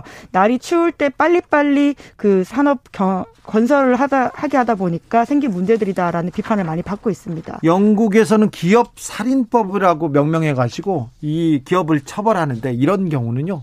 수백억이 아니라 수천억 원의 벌금을 낼 수도 있습니다. 감옥도 가고요. 자, 다음으로 만나볼 뉴스는요. 네, 2월 3일부터는 코로나19 검사 시스템이 바뀌게 됩니다. 어떻게 해요? 네, 가장 큰 변화는 진단 검사 관련된 건데요. 네. 지금까지는 증상이 없더라도 괜히 불안하거나 찝찝하면 선별 진료소 아무데나 가서 검사 받을 수 있었잖아요. 그렇죠. 지나가다가 어 그냥 받아봤어요. 이렇게도 하는 분들 많았어요. 네, 이제 그게 어려워집니다. 소위 네. PCR 검사라고 하는데요. 이제 여기에는 60세 이상 밀접 접촉자 등 고위험군 위주로 받게 된다라고 하는데요. 본인이 자가 검사 키트를 먼저 받아서 거기에 양성이 나올 경우에는 어, 실제로 PCR 검사를 받을 수 있게 한다라고 어 그러면 합니다. 어 나는 좀 몸이 좀 이상한데요. 어떻게 해야 돼요? 그러면 선별 진료소에 가서 아, 자가 진단 키트를 받고요. 받고 그래서 예, 예, 거기서 양성이 나올 경우에는 PCR 검사를 받을 수 있다라고 하고요. 네. 그러지 않을 경우에는 동네 병의원에 가가지고는 신속 항원 검사 결과를 받을 수는 있다라고 하는데 여기엔 돈이 들긴 합니다. 네 많이 드나요? 5천 원 정도 5천 든다고 원이요? 하는데요. 일본은 20만 원 이렇게 내야 돼서 그래서 그때 확진자가 확 줄었었잖아요. 근데 우리는 5천만 원 정도군요. 네. 그런데요. 코로나에 확진돼도 조금 바- 변화가 있다면서요? 예, 무증상이나 경증일 경우에는 예방 접종 완료한 사람이라면 7일간 재택 치료 그러니까 격리되게 되고요. 역시 무증상 경증인데 저 백신을 맞지 않았다라고 할 경우에는 열흘 동안 재택 치료를 받는다라고 합니다. 예. 그러니까 이제 앞으로는 재택 치료가 기본이다 이렇게 이해하시면 좋을 것 같습니다. 알겠어요. 그런데 밀접 접촉자는 어떻게 됩니까? 사실 그게 좀 가장 궁금할 수밖에 없죠. 네. 왜냐하면 그런 경우들이 꽤 많잖아요. 아우, 저도 밀접 접촉해가지고 보름 경 예. 이중 격리하는데 막 하, 너무 힘들더라고요. 예, 이제 그런 경우는 많이 사라질 것으로 보이는데요. 예방 접종을 완료한 사람 같은 경우에는 네. 저는 완료했어요. 예, 사실상 격리가 면제된다 이렇게 보시면 됩니다. 수동 감시. 대상이 되기 때문인데요. 네. 그런데 접종을 하지 않았거나 불안전 접종, 그러니까 어, 삼차까지 다안 3차까지 안 맞거나 사람. 혹은 그것이 2차까지 맞은 사람은 90일이 지난 사람 이럴 네. 경우에는 미 그, 불완전 접종자라고 하는데요. 네. 그럴 때는 7일 동안 격리해야 된다라고 합니다. 알겠어요. 네. 이해했습니다. 네, 2월 3일부터 바뀌기 때문에 네. 여러모로 우리가 with 코로나 시대의 새 어떤 체계에 들어간다 이렇게 이해하시면 될것 알겠습니다. 같습니다. 김은지 기자가 쫙 정리해 줬습니다. 다음으로 만나볼 뉴스는요. 네, 중국이 늙어가고 있다 이런 소식이 있습니다. 아니 인구 대국 중국이 늙어간다고요? 네, 사실 한국으로서는 굉장히 낯선 이야기가 아닌데요. 우리가 겪고 있는 문제들이 이제 중국도 들어서기 시작했다 이렇게 이해하면 좋을 것 같습니다. 점점 이유가 뭡니까? 네, 아무래도 살기가 어려워지고 있고 또 사람들의 여러 가지 의식이 바뀌고 있다. 그리고 또 의료 시스템이 많이 개선이 돼서 고령자가 늘었다 이렇게 보시면 될 것 같은데요. 아, 고령자가 늘고 있군요. 네. 그러니까 새로 태어난 사람은 줄고 사람들이 오래 살기 시작하면서 겪는 문제이기도 합니다. 네. 그런데 가장 중요한 건 지금까지 중국이 아주 빠르게 성장해 오지 않았습니까? 예. 그래서 이러한 생산 가능 인구가 늘어서 경제 성장에 굉장히 유리했던 지점들이 있는데요. 그렇죠. 그런 고성장이 좀 꺾이는 게 아니냐라는 우려가 나오고 있는데요. 어이구 중국의 고성장이 꺾인다. 우리는 좀 대비해야 됩니다. 네. 네, 당장은 아닌데 이제 그럴 가능성이 있다라는 지점에서인데 이게 보통은 1인당 GDP가 3만 달러 내외였을 때 네. 고령화를 맞이한 주요 선진국이 그렇게 된다라고 하는데요. 그렇죠. 고령화로 급속히 접어들어 가지고 굉장히 힘들어지는데요. 중국은 네. 어떻습니까? 그런데 중국은 지금 12,000달러 정도이거든요. 네. 근데 이런 문제에 직면할 가능성이 커졌다라고 하는 게 빨리 왔기 때문에 더욱더 이 중국이 늙어간다는 시그널이 전 세계에 좋지 않은 징조일 수도 있다. 이런 분석들이 나오고 있습니다. 중국이 이렇게 고령화 시대를 생- 상상이나 했을까요? 얼마 전까지만 해도 불과 얼마 전까지만 해도 한 자녀 정책 펼쳤잖아요. 네, 그렇습니다. 1978년에 시작했던 그 정책이 38년 동안이나 지속됐는데요. 그러니 까 2016년 돼서야 이게 바뀌었습니다. 네. 공식적으로는요.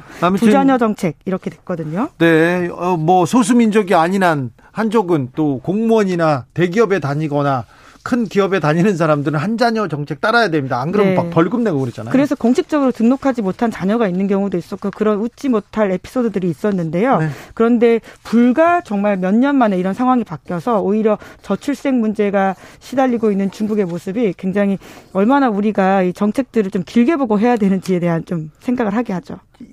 이 자녀, 두 자녀 정책입니까 지금? 네, 근데 지금은 또 이제 세 자녀 정책까지 지금 꺼내들고 있는데요. 아, 지난해 그래요? 5월에는 이제 그렇게 하자라는 이야기인데, 세 자녀 정책까지 나왔어요? 네, 그런데 이제 너무 늦은 게 아니냐 이런 지적이 나오는데요. 네. 심지어 1991년만 하더라도 낙태 캠페인을 중국이 벌일 정도로 그런 문제가 있었거든요. 그렇죠. 그런데 이제 30년이 흐르자 현재 이제 그런 과거의 대가들이 돌아오고 있다라고 볼 수 있는 낙태 거죠. 캠페인요, 중국이. 네, 굉장히 좀 에, 이런 일이 예, 있었어요. 좀, 예, 끔찍한 이야기이긴 한데요. 우리- 100일간 아이 없기 뭐 이런 캠페인이 실제로 특정 지역에서 있었다. 100일간 아이 안 만들기 이런 정책이 있었어요. 예. 참 대단합니다. 대단한 중국입니다.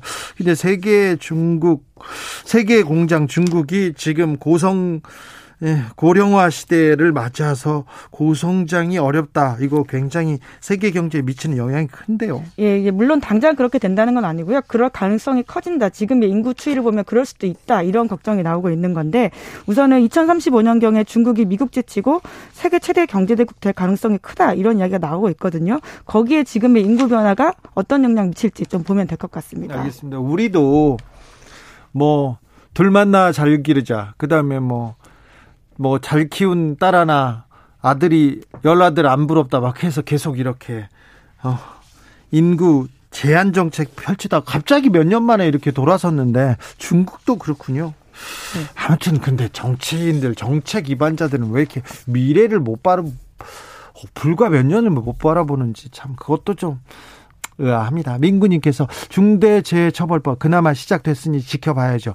잘 어, 자리 잡기를 좀 지켜보겠습니다. 그리고 조금 맹점이 많다고 구멍이 많다고 합니다. 그걸 잘 메워줬으면 합니다. 정치인들이 이성권님 안전관리를 강화하면서 그에 투입되는 초과 비용에 대해서 어느 누구도 뭐 안 해요 안 합니다. 공공기관 발주하는 공사부터 확실하게 안전관리에 투입될 수 있도록 해야 합니다. 추가 안전 비용 투입에 대해서는 서로 발 빠르게 발 빼는 게 지금 현실입니다. 얘기합니다. 아 이런 또 지점도 있군요. 네 지적 감사합니다. 김은지 기자 감사했어요. 네, 감사합니다. 교통정보센터 다녀오겠습니다. 유하영 씨.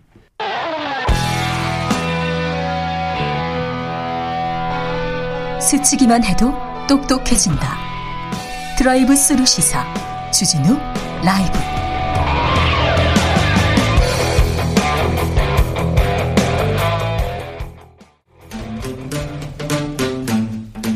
(2030) 청년이 보고 듣고 느끼는 대선 전쟁 그것이 궁금하다 MZ 세대에게 묻는다 요즘 뭐하니 (2030) 청년 어벤져스 모셨습니다 각자 본인 소개로 시작하겠습니다 안녕하세요. 더불어민주당 청년선대위 권지웅입니다. 권지웅 위원장 오셨습니다 네, 안녕하십니까. 국민의힘 최고위원 김용태입니다. 김용태 최고 오셨습니다 안녕하세요. 심상정 후보와 함께하는 청년정의당 대표 강민진입니다. 강민진 대표 오셨습니다. 세 분 새해 복 많이 받으십시오. 새해 복 많이 받으세요. 새해 복 많이 받으세요. 여러분이 희망입니다. 특별히 많이 받고요. 전 저한테 좀 나눠주세요. 자, 김용태 최고위원은 광주에서 오셨어요? 네, 오늘 이준석 대표와 함께 저희가 광주를 다녀왔습니다. 광주 어디를요? 광주 무등산을 다녀왔습니다. 무등산은 왜요? 아, 이번 대선에서는 정말 우리가 지역 갈등을 한번 끝내보자라는 의미에서 좀 다녀왔습니다. 네.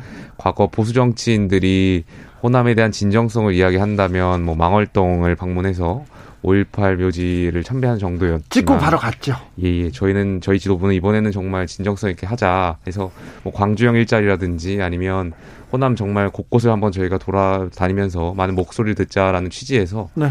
오늘 또 무등산을 새해 첫날 방문하게 되었습니다. 새벽에 올랐어요?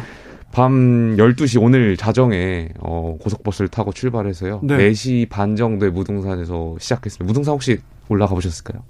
전 저는 닭 백숙 먹으러 는 갔는데 네. 올라가 보셨을까요? 혹시 오늘 지금 청취자분들 중에도 혹시 광주 인근에 계신 자, 분들이 계시면 그래서 4시 네네. 반에 올라가 가지고. 몇 시간이나 걸렸어요? 눈 2시간 왔는데요. 반 정도 서석대까지 2시간 반 정도 걸렸고요. 서석대 그 주상절리대가 네. 어, 굉장히 멋있습니다. 그 뭐 육각형, 오각형으로 되어 있는 그 돌들이 굉장히 쭉쭉 뻗어 있는 기세가 굉장히 좀 장관이었습니다. 가면서 후회 안 되던가요? 내가 솔직히 조금 그렇죠. 뭐 네. 아침에 평소 그 등산하세요? 저는 좋아하는데 새벽에 가다 보니까 앞이 어. 안 보여가지고 조금 약간 중간 중간에 힘든 건 있었습니다. 어, 국민의힘이 호남에 공을 들이고 있습니다. 이거 어떻게 보고 계십니까? 권지웅 위원장. 어, 저는 기본 좋은 일이라고 생각하고요. 저도 이제 최근에 강주에 갔다 온 게 변심 어머니 장례식에 아, 네. 다녀왔을 때 조선대 장례식장에 갔다 왔는데 여튼 이제 사실은 그 호남이라고 하는 공간이 민주화 운동과 가- 연결이 돼 있잖아요. 그래서 네. 그 부분만큼은 정치적 어떤 공격거리로 삼지 않았으면 좋겠어요. 그리고 지금 이렇게 행보를 하신다고 하면 앞으로도 그럴 일이 없을 거라고 생각되고 그런 부분이 아주 긍정적이라고 생각합니다. 김용태 최고위원님 아침부터 등산하시느라 고생 많으셨고요. 이제 국민의힘이 앞으로 호남에서도 표를 받는 정당이 되겠다 이런 의지를 갖고 계시다고 생각을 합니다. 어, 그런데 국민의힘이 이 지역 갈등을 해소하겠다라는 말씀을 하고 계시지만 사실 이 시대의 새로운 어, 정치적인 갈등들은 오히려 만들어내고 주도하는 모습들을 국민의힘이 계속 보이고 계시거든요. 이 여가부 폐지는 안티페미니즘 이야기하면서 젠더 균열 정치를 적극적으로 하고 계시고 또 제가 최근에 우려스러운 거는 우리나라가 이제 영호남 지역 문제를 넘어서서 외국인들이 이미 많이 들어와 살고 계시고 어떻게 하면 이주민한테 포용적인 국가가 될 것인가 또 이주민에 대한 차별 이런 것들이 새로운 이슈가 되고 있는데 국민의힘이 최근에 하시는 발언들이나 이런 걸 보면 이주민 대 원주민 또 외국인 대 한국인 이런 것을 새로운 전선의 소재로 삼고 있는 거 아닌가 이렇게 보이는 측면들이 있어요. 그러니까 예를 들면 최근에 윤석열 후보가 국내 거주하는 외국인들이 건강보험을 부정 수급한다 어, 이런 게 마치 만연하다라고 이야기하면서 어, 외국인에 대한 건강보험 피부양자 기준을 강화해야 된다 이렇게 하셨는데 실상을 보면은 아주 일부의 그런 부적절한 사례가 있다고 하더라도 대다수의 외국인 노동자들은 오히려 내국인에 비해서도 건강보험 적용받는 것이 엄격하게 돼 있어서 아파도 병원 못 가고 이런 것들이 많은 현실이거든요. 날카로운 강민희 대표의 공격. 자, 김용태 최고는 어떻게 방어하시는가요? 네, 뭐, 뭐 말씀하신 것 중에 일부 동의하고요. 근데 저희 윤석열 후보께서 말씀하셨던 그 건강보험에 관련된 부분은 물론 강민진 대표처럼 그런 차원도 있겠지만 그보다는 저희 국민들께서 우리 국민들께서 많은 피해를 사실 보고 계십니다. 그렇다 보니까 어, 저희 국민들께서 어떤 혜택을 못 받는 부분도 있으시고 이런 부분을 먼저 좀 저희가 완화해 나간 다음에 그런 취지에서 말씀하신 거니까요. 그렇게 갈등을 조장한다는 식으로 말씀하시는 건 아닌 것 같습니다. 근데 저도 좀 우려가 되는 게 며칠 전에 이재명 후보께서 이제 고속도로 가림막을 태양광으로 설치하겠다고 공약을 냈더니 갑자기 윤석 대표가 이걸 놓고 친중 공약이다 이렇게 한 거예요. 어, 그 깜짝 놀랐어요. 그러니까 예를 들면 지금 이제 이 시대가 재생에너지를 어떻게 어, 재생에너지를 어떻게 전환할 건가를 전 세계가 고민하고 있고 대한민국은 좀 늦은 감이 있어서 더 적극적으로 해야 되는 상황인데 이걸 가지고 이게 이제 중국 편드는 거 아니냐 아니면 중국 기업 지원하려고 하는 거 아니냐라고 또 예를 들면 어떤 정서를 가지고 갈라치기를 하신단 말이죠. 그래서 아 되게 우려스럽다. 정말로 국가를 고민하고 있는가 이런 생각이 들긴 했습니다. 그러니까 아마 이준석 대표의 말씀을 제가 그냥 제가 추측하건데 아마 그 물론 태양광 재생에너지로의 전환은 필요하고요. 다만 대통령 후보로서 저희가 태양광 패널이라든지 모듈이라든지 이런 산업 구조가 굉장히 중국에 편향되어 있습니다. 그러다 보니까 대통령 후보라면 마땅히 산업과 연계해서 어떤 태양광의 모듈이라든지 이런 것을 국산화, 부품 같은 것을 또 이렇게 국산화하는 그런 필요성이 있다라는 걸 더 강조해야 되지 않을까 이런 말씀에서 말씀하신 것 같고요. 또 권지웅 위원장께서 방금 호남 관련해 가지고 저희 국민의힘의 진정성을 알아주셔서 되게 감사한데 권지웅 위원장님 같은 분만 계시면 좋은데 더불어민주당의 그 전영기 의원 며칠 전에 저희 대표가 다도해 섬 곳곳 하나하나 다 방문하겠다 말씀하셨더니 전영기 의원께서 정말 다도해 섬다 하나하나 가게, 가는지 지켜보겠다라고 이제 비아냥거리시면서 다도해 섬에 뭐 200, 2165개 정도가 있다라고 하면서 비아냥거리셨어요. 근데 이런 것들을 좀 지양되어야 되지 않나 싶습니다. 네, 지역으로 이렇게 갈라치기 하는 정치는 구시대의 유물로만 남겨두는 게 맞다고 생각합니다. 사실 여기 모인 저희 또래 이제 청년 정치인들은 더 이상 그런 거에 어, 얽매이지 않는다고 생각을 하고요. 다만 아까 말씀하신 그 외국인 건강보험 관련해서는 이제 어떤 외국인들이 건강보험을 어, 부정수급해서 국민들한테 피해를 준다 이런 말들이 이제 또 외국인에 대한 혐오 뭐 이런 것들로 좀 연결시켜질 수 있기 때문에 제가 좀 정정을 드리면 지금 외국인 노동자들이나 이주민들 같은 경우에는 건강보험을 오히려 우리 한국인들보다 더 내고 덜 받고 있어요. 그 기준도 엄격하게 돼 있기 때문이고요. 오히려 이제 외국인 건강보험은 흑자를 지금 기록을 하고 있습니다. 그렇기 때문에 물론 일부 부정적인 부적, 절한 사례가 있다면 그건 바로 잡아야겠지만 이제 외국인들이 건강보험을 부정 수급하고 있다 이런 어 인식을 만들어내는 그런 발언들은 대선 후보로서는 해선 안 될 일이라고 생각합니다. 음, 네.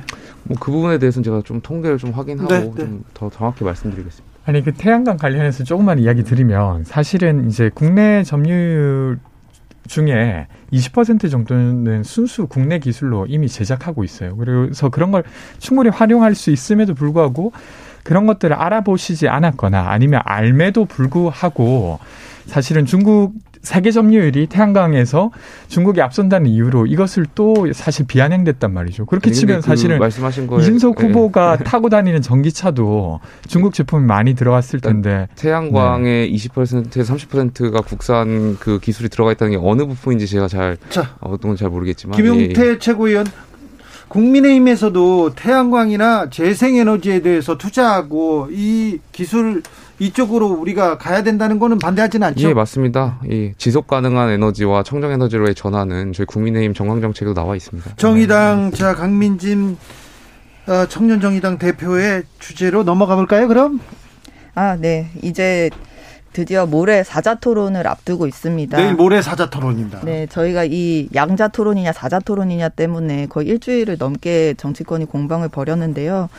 결국에 이 법원과 선관위가 모두 TV 토론을 거대 양당끼리만 진행하는 것은 불공정하다는 판단을 내렸고, 네. 그러면 이제 TV 토론을 사자 토론으로 어, 안철수 심상정 후보까지 포함해서 진행하는 것이 상식적인 수순인데 중간에 그 국민의힘과 민주당이 어떻게든 어 양자 토론을 하겠다고 TV 토론 안 되면 유튜브 중계라도 하겠다고 이제 양자 토론 추진하다가 결국에 서로 자료를 들고 토론하냐 안 들고 토론하냐 가지고 합의가 안 돼서 불발이 됐습니다.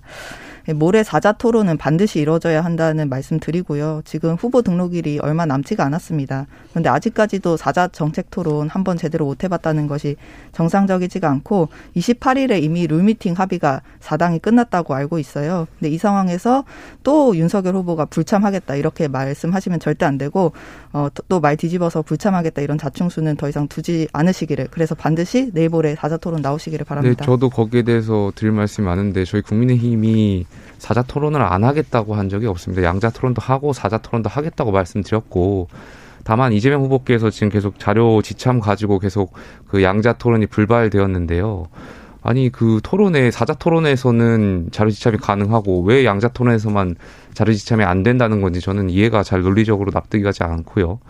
아 그리고 뭐 예를 들어서 검사가 범인 추적하는데 자료를 제시해야지 자료도 없이 뭐 주장했다가 또 저쪽 그 에서 뭐 발뺌하면 저희가 어떻게 대응할 수가 없지 않습니까? 당연히 자료 제시하면 돼야 된다고 생각하고요. 저는 진짜 이 부분만큼 적반하장이란 말이 딱 맞다고 생각되는데요. 사실은 문제를 만든 사람이 되려 화를 내고 있다는 상황입니다.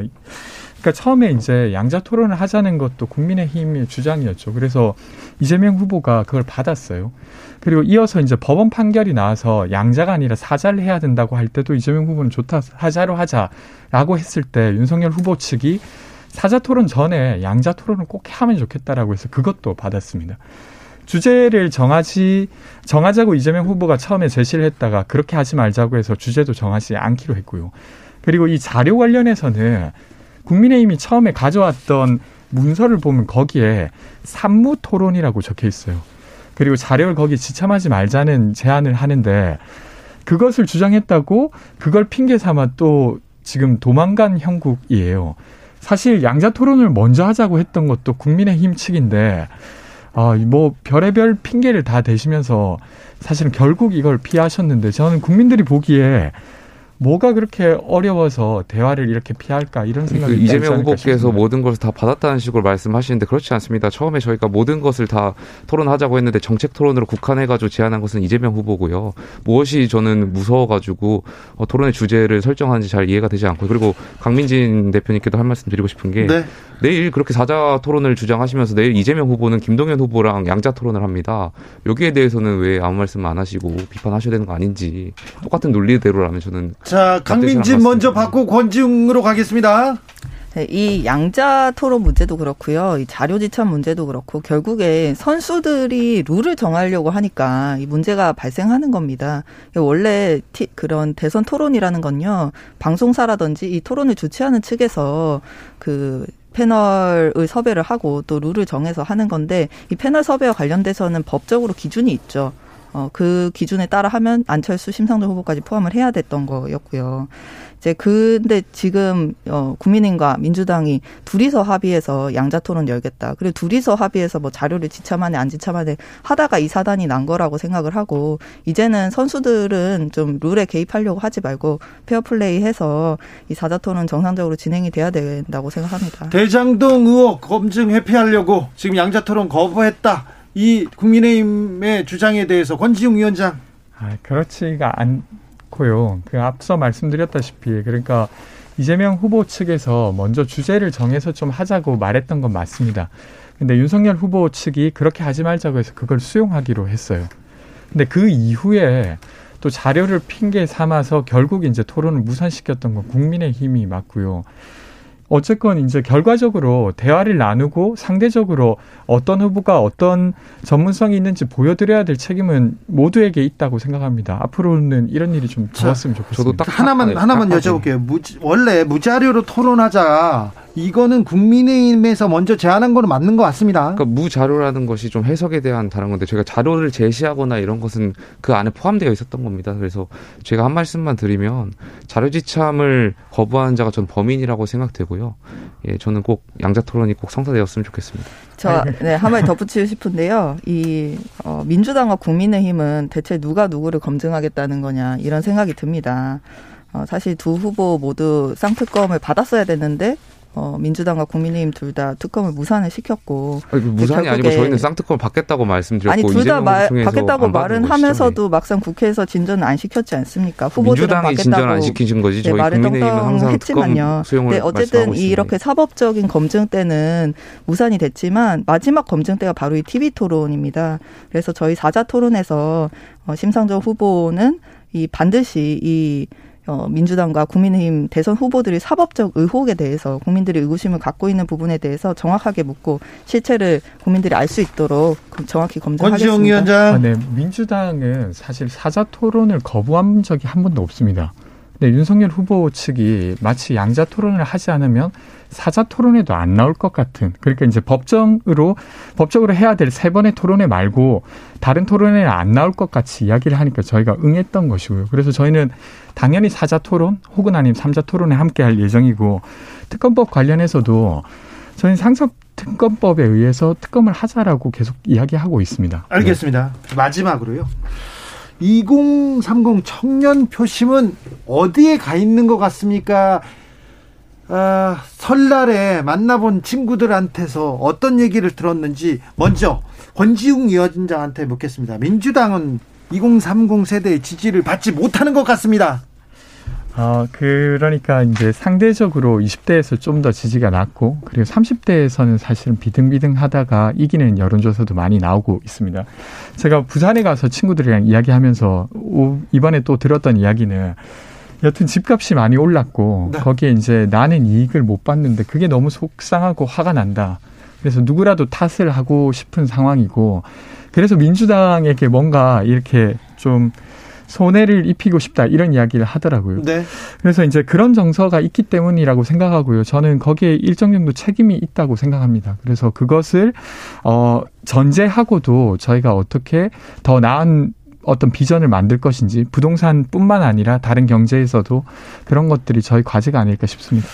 2030 청년 표심은 어떻습니까? 저는 그 민주당이 왜2030 지지를 못 받는지에 대해서는 민주당 내 2030 정치인들이 그 보편적인 2030과의 생각과 굉장히 거리가 있다고 생각됩니다. 권지웅 위원장도 그렇습니까? 아, 뭐 권지훈 위원장은 좀 논외고요. 예를 들면 뭐 하원기 대변인 같은 경우 주적은 간부다 뭐 이런 발언도 하셨고 그다음에 구원기 전 그 더불어시민당 최고위원 같은 경우 굉장히 선민 의식을 가지고 우리가 일반 국민들과 다르다라는 식으로 말씀하셔서 또 어, 그만두셨고요. 또 민주당의 586 그 앵무새라고 제가 표현을 많이 하는데 젊은 정치인들 정경심 씨 판결 가지고 어 김영민 의원 같은 경우 뭐라 하겠습니까 재판운 판사는 우는거리시고 그다음에 또 누구입니까 그 장경태 의원 어 유임 무죄 음? 무임 유죄 이런 말씀 하시는 거 보면 굉장히 2030과 도태되어 있다 이런 말씀 드리고 싶습니다. 김현수님께서 민주당의 오만 국민의힘 어거지 이렇게 얘기했습니다. 강민진 대표. 네, 어, 정의당도 우리 2030 청년분들에게 대안이 될 수 있도록 어, 힘껏 노력을 하고 있습니다. 아니 앞으로 청년이 청년이 정의당을 지금 지지하지 않아요. 대안으로 생각하지 않습니다. 야, 참. 어, 그런데 이제 좀 정정을 해드리면요. 네. 저희 이제 어, 그 정확한 통계를 얘기하면 아마 조사 이거 다 얘기해야 될 테니까 네. 그냥 대략적으로만 말씀드리면 저희 지금 어, 청년들 다수가 심상정 후보를 지지하고 있다 뭐 이렇게 보기는 어렵지만 네. 심상정 후보를 지지하는 국민들 중에 다수는 청년이기는 합니다. 네. 그러니까 다른 세대에 비해서 20대 또 30대 청년들의 지지가 높게 나오고 있고요. 어, 이제 청년들이 그런 얘기를 많이 합니다. 실제로도 어, 찍을 후보 없다. 또 이제 내가 누구 지지는 지금 하지만 바꿀 수도 있다. 이런 말씀들 청년들이 특히 많이 하는데 어, 지금 정치가 전반적으로 청년들에게 대안이 되지 못하고 있고 또 특히 뉴스나 어, 이제 보기에는 그 두 거대 양당 후보만 많이 나오는데 두 후보 중에 찍을 사람이 없어서 또 아, 찍을 사람 없는 거 아닌가 이렇게 생각하시는 분들도 많습니다. 정의당도 앞으로 더 어, 많이 다가가기 위해서 노력하겠습니다. 사자 토론에서 토론에서 어떤 이야기 나왔으면 좋겠습니까? 김영태 최고위원. 저는 당연히 우리 시대가 겪고 있는 불평등이라든지 양극화 해소 아니면 뭐 디지털 전환으로에 대해서 좀 비전 있는 이야기가 나왔으면 좋겠습니다. 그래야죠. 권지웅 위원장. 아, 저도 그랬으면 좋겠습니다. 네. 정말로 이제 윤석열 후보가 그렇게 토론하시 면 좋겠는데 저희가 가지고 있는 위기나 산업 전환의 크기, 속도 이런 것들이 엄청 빠르지 않습니까? 그래서 여기에 대해서 물론 이제 저는 누구도 완전한 해답을 갖고 있을 거라고 생각되진 않습니다. 근데 각자 해답을 가지고 한번 경쟁해 보면 좋겠습니다. 네, 이번 토론에서 어, 기후위기 문제 또 불평등 문제 등등 이야기할 어, 우리 사회 미래에 대한 이야기들이 많을 텐데요. 네.